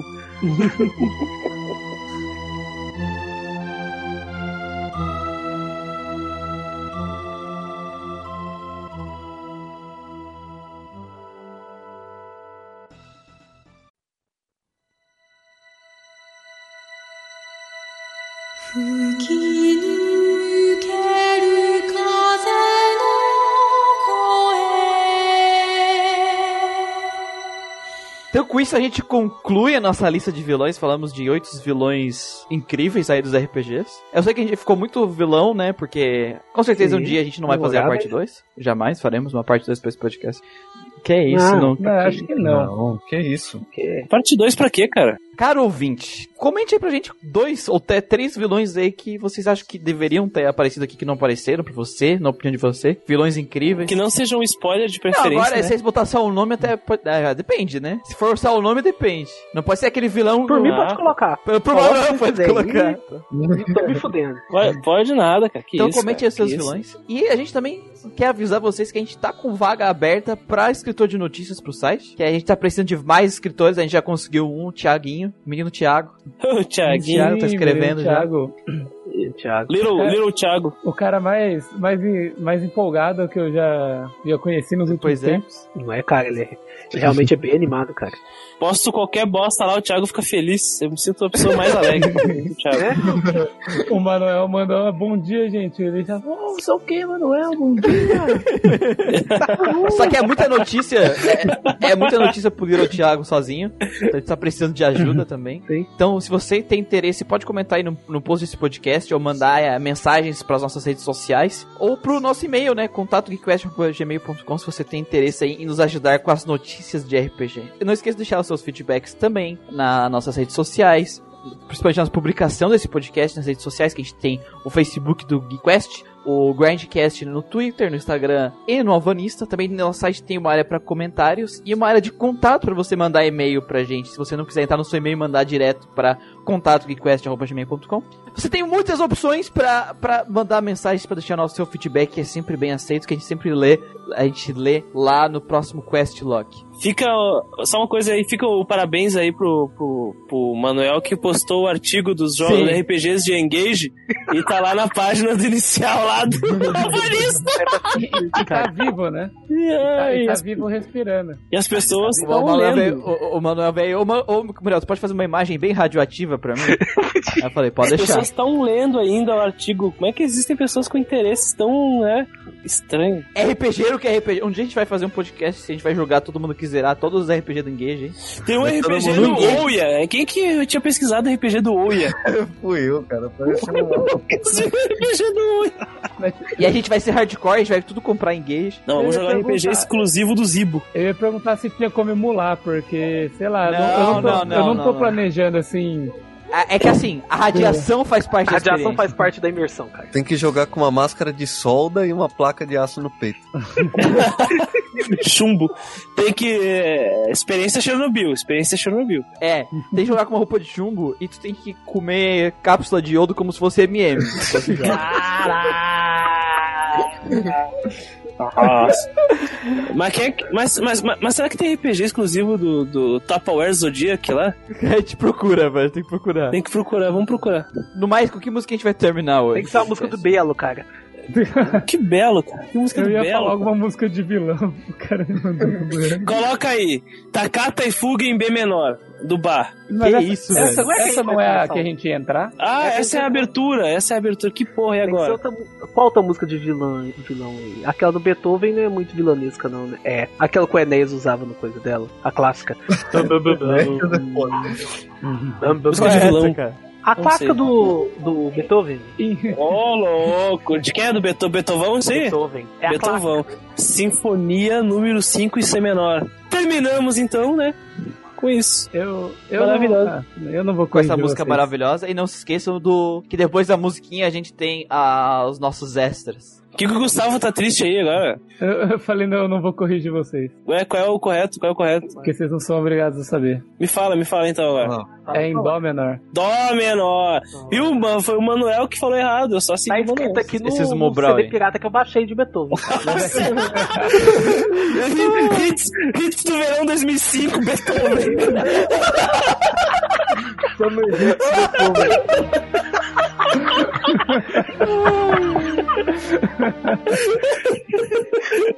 dois mil e cinco, tá ligado?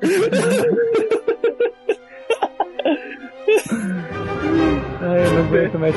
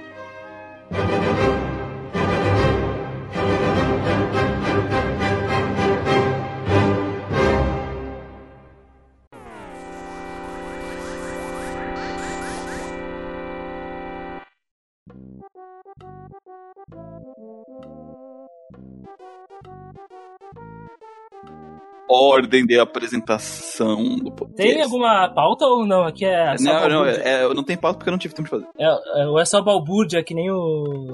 universidades públicas de acordo. É, é só balbúrdia, isso aí. É só piroca na boca, na bunda. É, é dedo no cu. Opa, ô, Muriel, começa a não fazer pautas mais vezes.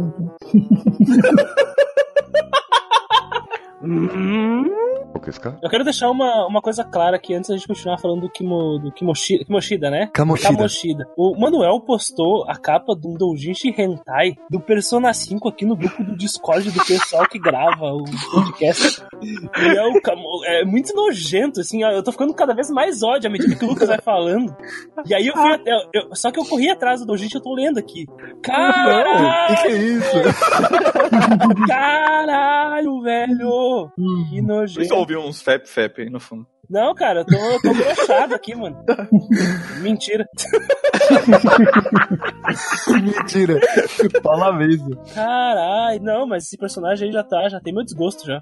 Eu vou ficar no escuro aqui, bem triste, sad boy, pra, imi- pra tentar entrar na, no, no, no corpo clima. Do, do, do clima do, do, do Magus aqui, porque... Pronto. Você tem que matar um porco pra entrar no clima do Lucas, né? Boa, boa, boa. Isso aí tem que você aparecer. Tá comendo carne, se você tivesse comendo carne de porco, já, dá, já era alguma coisa. Tem pra respeitar o boneco do cara lá, meu. É, o boneco, né? O boneco. O boneco. Começou esse papo do boneco. O cara pegou o boneco, velho. Nossa, não. Não, se, se, se o jogo de luta, cara, é, seria boneco, cara. Mas como é R P G, a gente pode chamar de carinha, tá ligado? Nossa, carinha. Boneco é triste demais. Boneco é um erro, velho. A gente vai fazer um campeonato de jogo de luta do Grading Cast e quem não chamar de boneco vai ser desclassificado.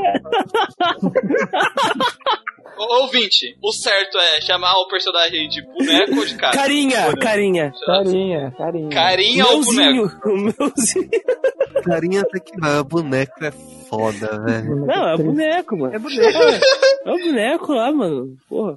Vai. Matou meu boneco, meu! Eu tava ah, conversando com o Doc. Tá. Tava conversando com o Doc Roll. Ele é dessa época. Ele lembra da galera jogando Lunar no Sega C D. Ele lembra das pessoas jogando e comentando de Lunar por causa do vilão. Não, o que mais me surpreende nem é isso. O que mais me surpreende é ele ter achado um Sega C D. Não, é porque parece que... Um Sega C D que tem a, a, alguma coisa além de Sonic, tá ligado? É o seguinte... Ô, Gustavo, me conta a história do... Por que que o velho do, do Machado lá tá puto? Não é o velho do Machado. É o velho do Trabuco. Não é o velho do Machado. Do Trabuco. Tem o Machado tá na ponta. Exato. Ah, é que todos nós ficamos intrigadíssimos é, com esse velho. É a, é a Gunblade de macho. É que exatamente. Que é, um, que é um pistolão, é um, é um trabucão, que é um machado ao mesmo tempo, cara. É que assim, você vendo os personagens, você vê que tem esses que eu citei, e tem mais, mais uns outros, assim, que não, que não cabiam na história do vilão, exatamente. Mas aí tem um velho que, que chamou a atenção deles, que é um cara que ele tá usando meio que uma armadura de samurai na parte de cima, uma calça com fogo desenhado. Aí ele daqueles velho careca, mas que tem um rabo de cavalo, tá ligado? Aí os caras falaram, mano, quem que esse velhão está? Eu não sei o que. Aí foram ver a arma dele. Mano, o cara usa uma espingarda, cano duplo, com um machado na ponta. E que do outro lado é um martelo. Caralho, velho. Martelo, cara. Porra. É, cara, é, ele é o tipo de velho, aquele que tu tá caminhando na rua e tem aqueles botecos, ele tá sentado numa cadeira de plástico com a camisa bocoada aberta. Mas não, cara, a, a, a, aí tu olha e tu, não, porra, ele tem uma espingarda, cano duplo, que é um machado e um martelo ao mesmo tempo, cara, e calça de fogo, não, esse calça é de tá fogo, aí. Cara, uma calça sim. De fogo. Calça de fogo. Esse velho é o seguinte, ele é um pirata. E ele é um pirata, começando por aí. Cada vez melhor, né, cara? Cada vez melhor. Ele é um pirata. Tu usa um trabuco. Tem um negócio de alfiete de martelo. Uma bermuda com fogo. Ah, não. Ah, não. Ah, não, cara. Fica cada vez melhor. E é no mesmo jogo do Belo, tá ligado? É no mesmo jogo que o boss é o Belo com roupa de super vilão de, dos anos setenta, cara. Exato. Com uma bota que ele... vai até a, a virilha dele. Ai, cara, velho. Ele tem um bando pirata, ele tem um bando pirata, eles foram capturados. E o Gongora vai executar eles, pra ele mostrar que bandido não tem vez no reino dele. Tá ok? Tá ok? Tá ok aqui, ó. Tem que matar esse cara aí. Não tem, não, tem que ter pirata aqui no meu reino, entendeu? Tem barulho, cara. Não tem que ter pirata, não tem que ter trabuco com, com, com machado, não. Tem que ter ou só trabuco ou só machado aqui no meu meio, tá bom? Calça de fogo aqui não. Fogo é vermelho, não pode. Vamos acalmar, vamos acalmar.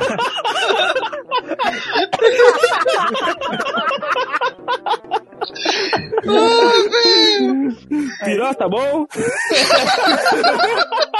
Chega, chega, chega, você vai ficar cinco horas na imitação. Não era amor. Não era? Não era amor, era... Legal, legal. Alô, alô, alô. O experimento que fizeram com o Kefka, então, sabe laranja mecânica? Nossa! Eles nossa. Fizeram aquilo, só que com legaia. Caralho! Nossa! O cara jogou cinco vezes legaia. Nossa, cara, laranja mecânica, aquela lavagem cerebral lá. Aí o cara com aquele com o olho aberto, assim, não parei piscar, e aquelas Isso. imagens do legaia, do tetinhas, e galera. E nossa! Do, do cetossauro do lado. O que que tem nesse R P G aqui? Me mostra! Aí tem um raceru lá, ele... o, o, dos, o dos talheres lá. Cala a boca! Você é a vergonha da profissão! Caralho, mano. Esse cara não consegue.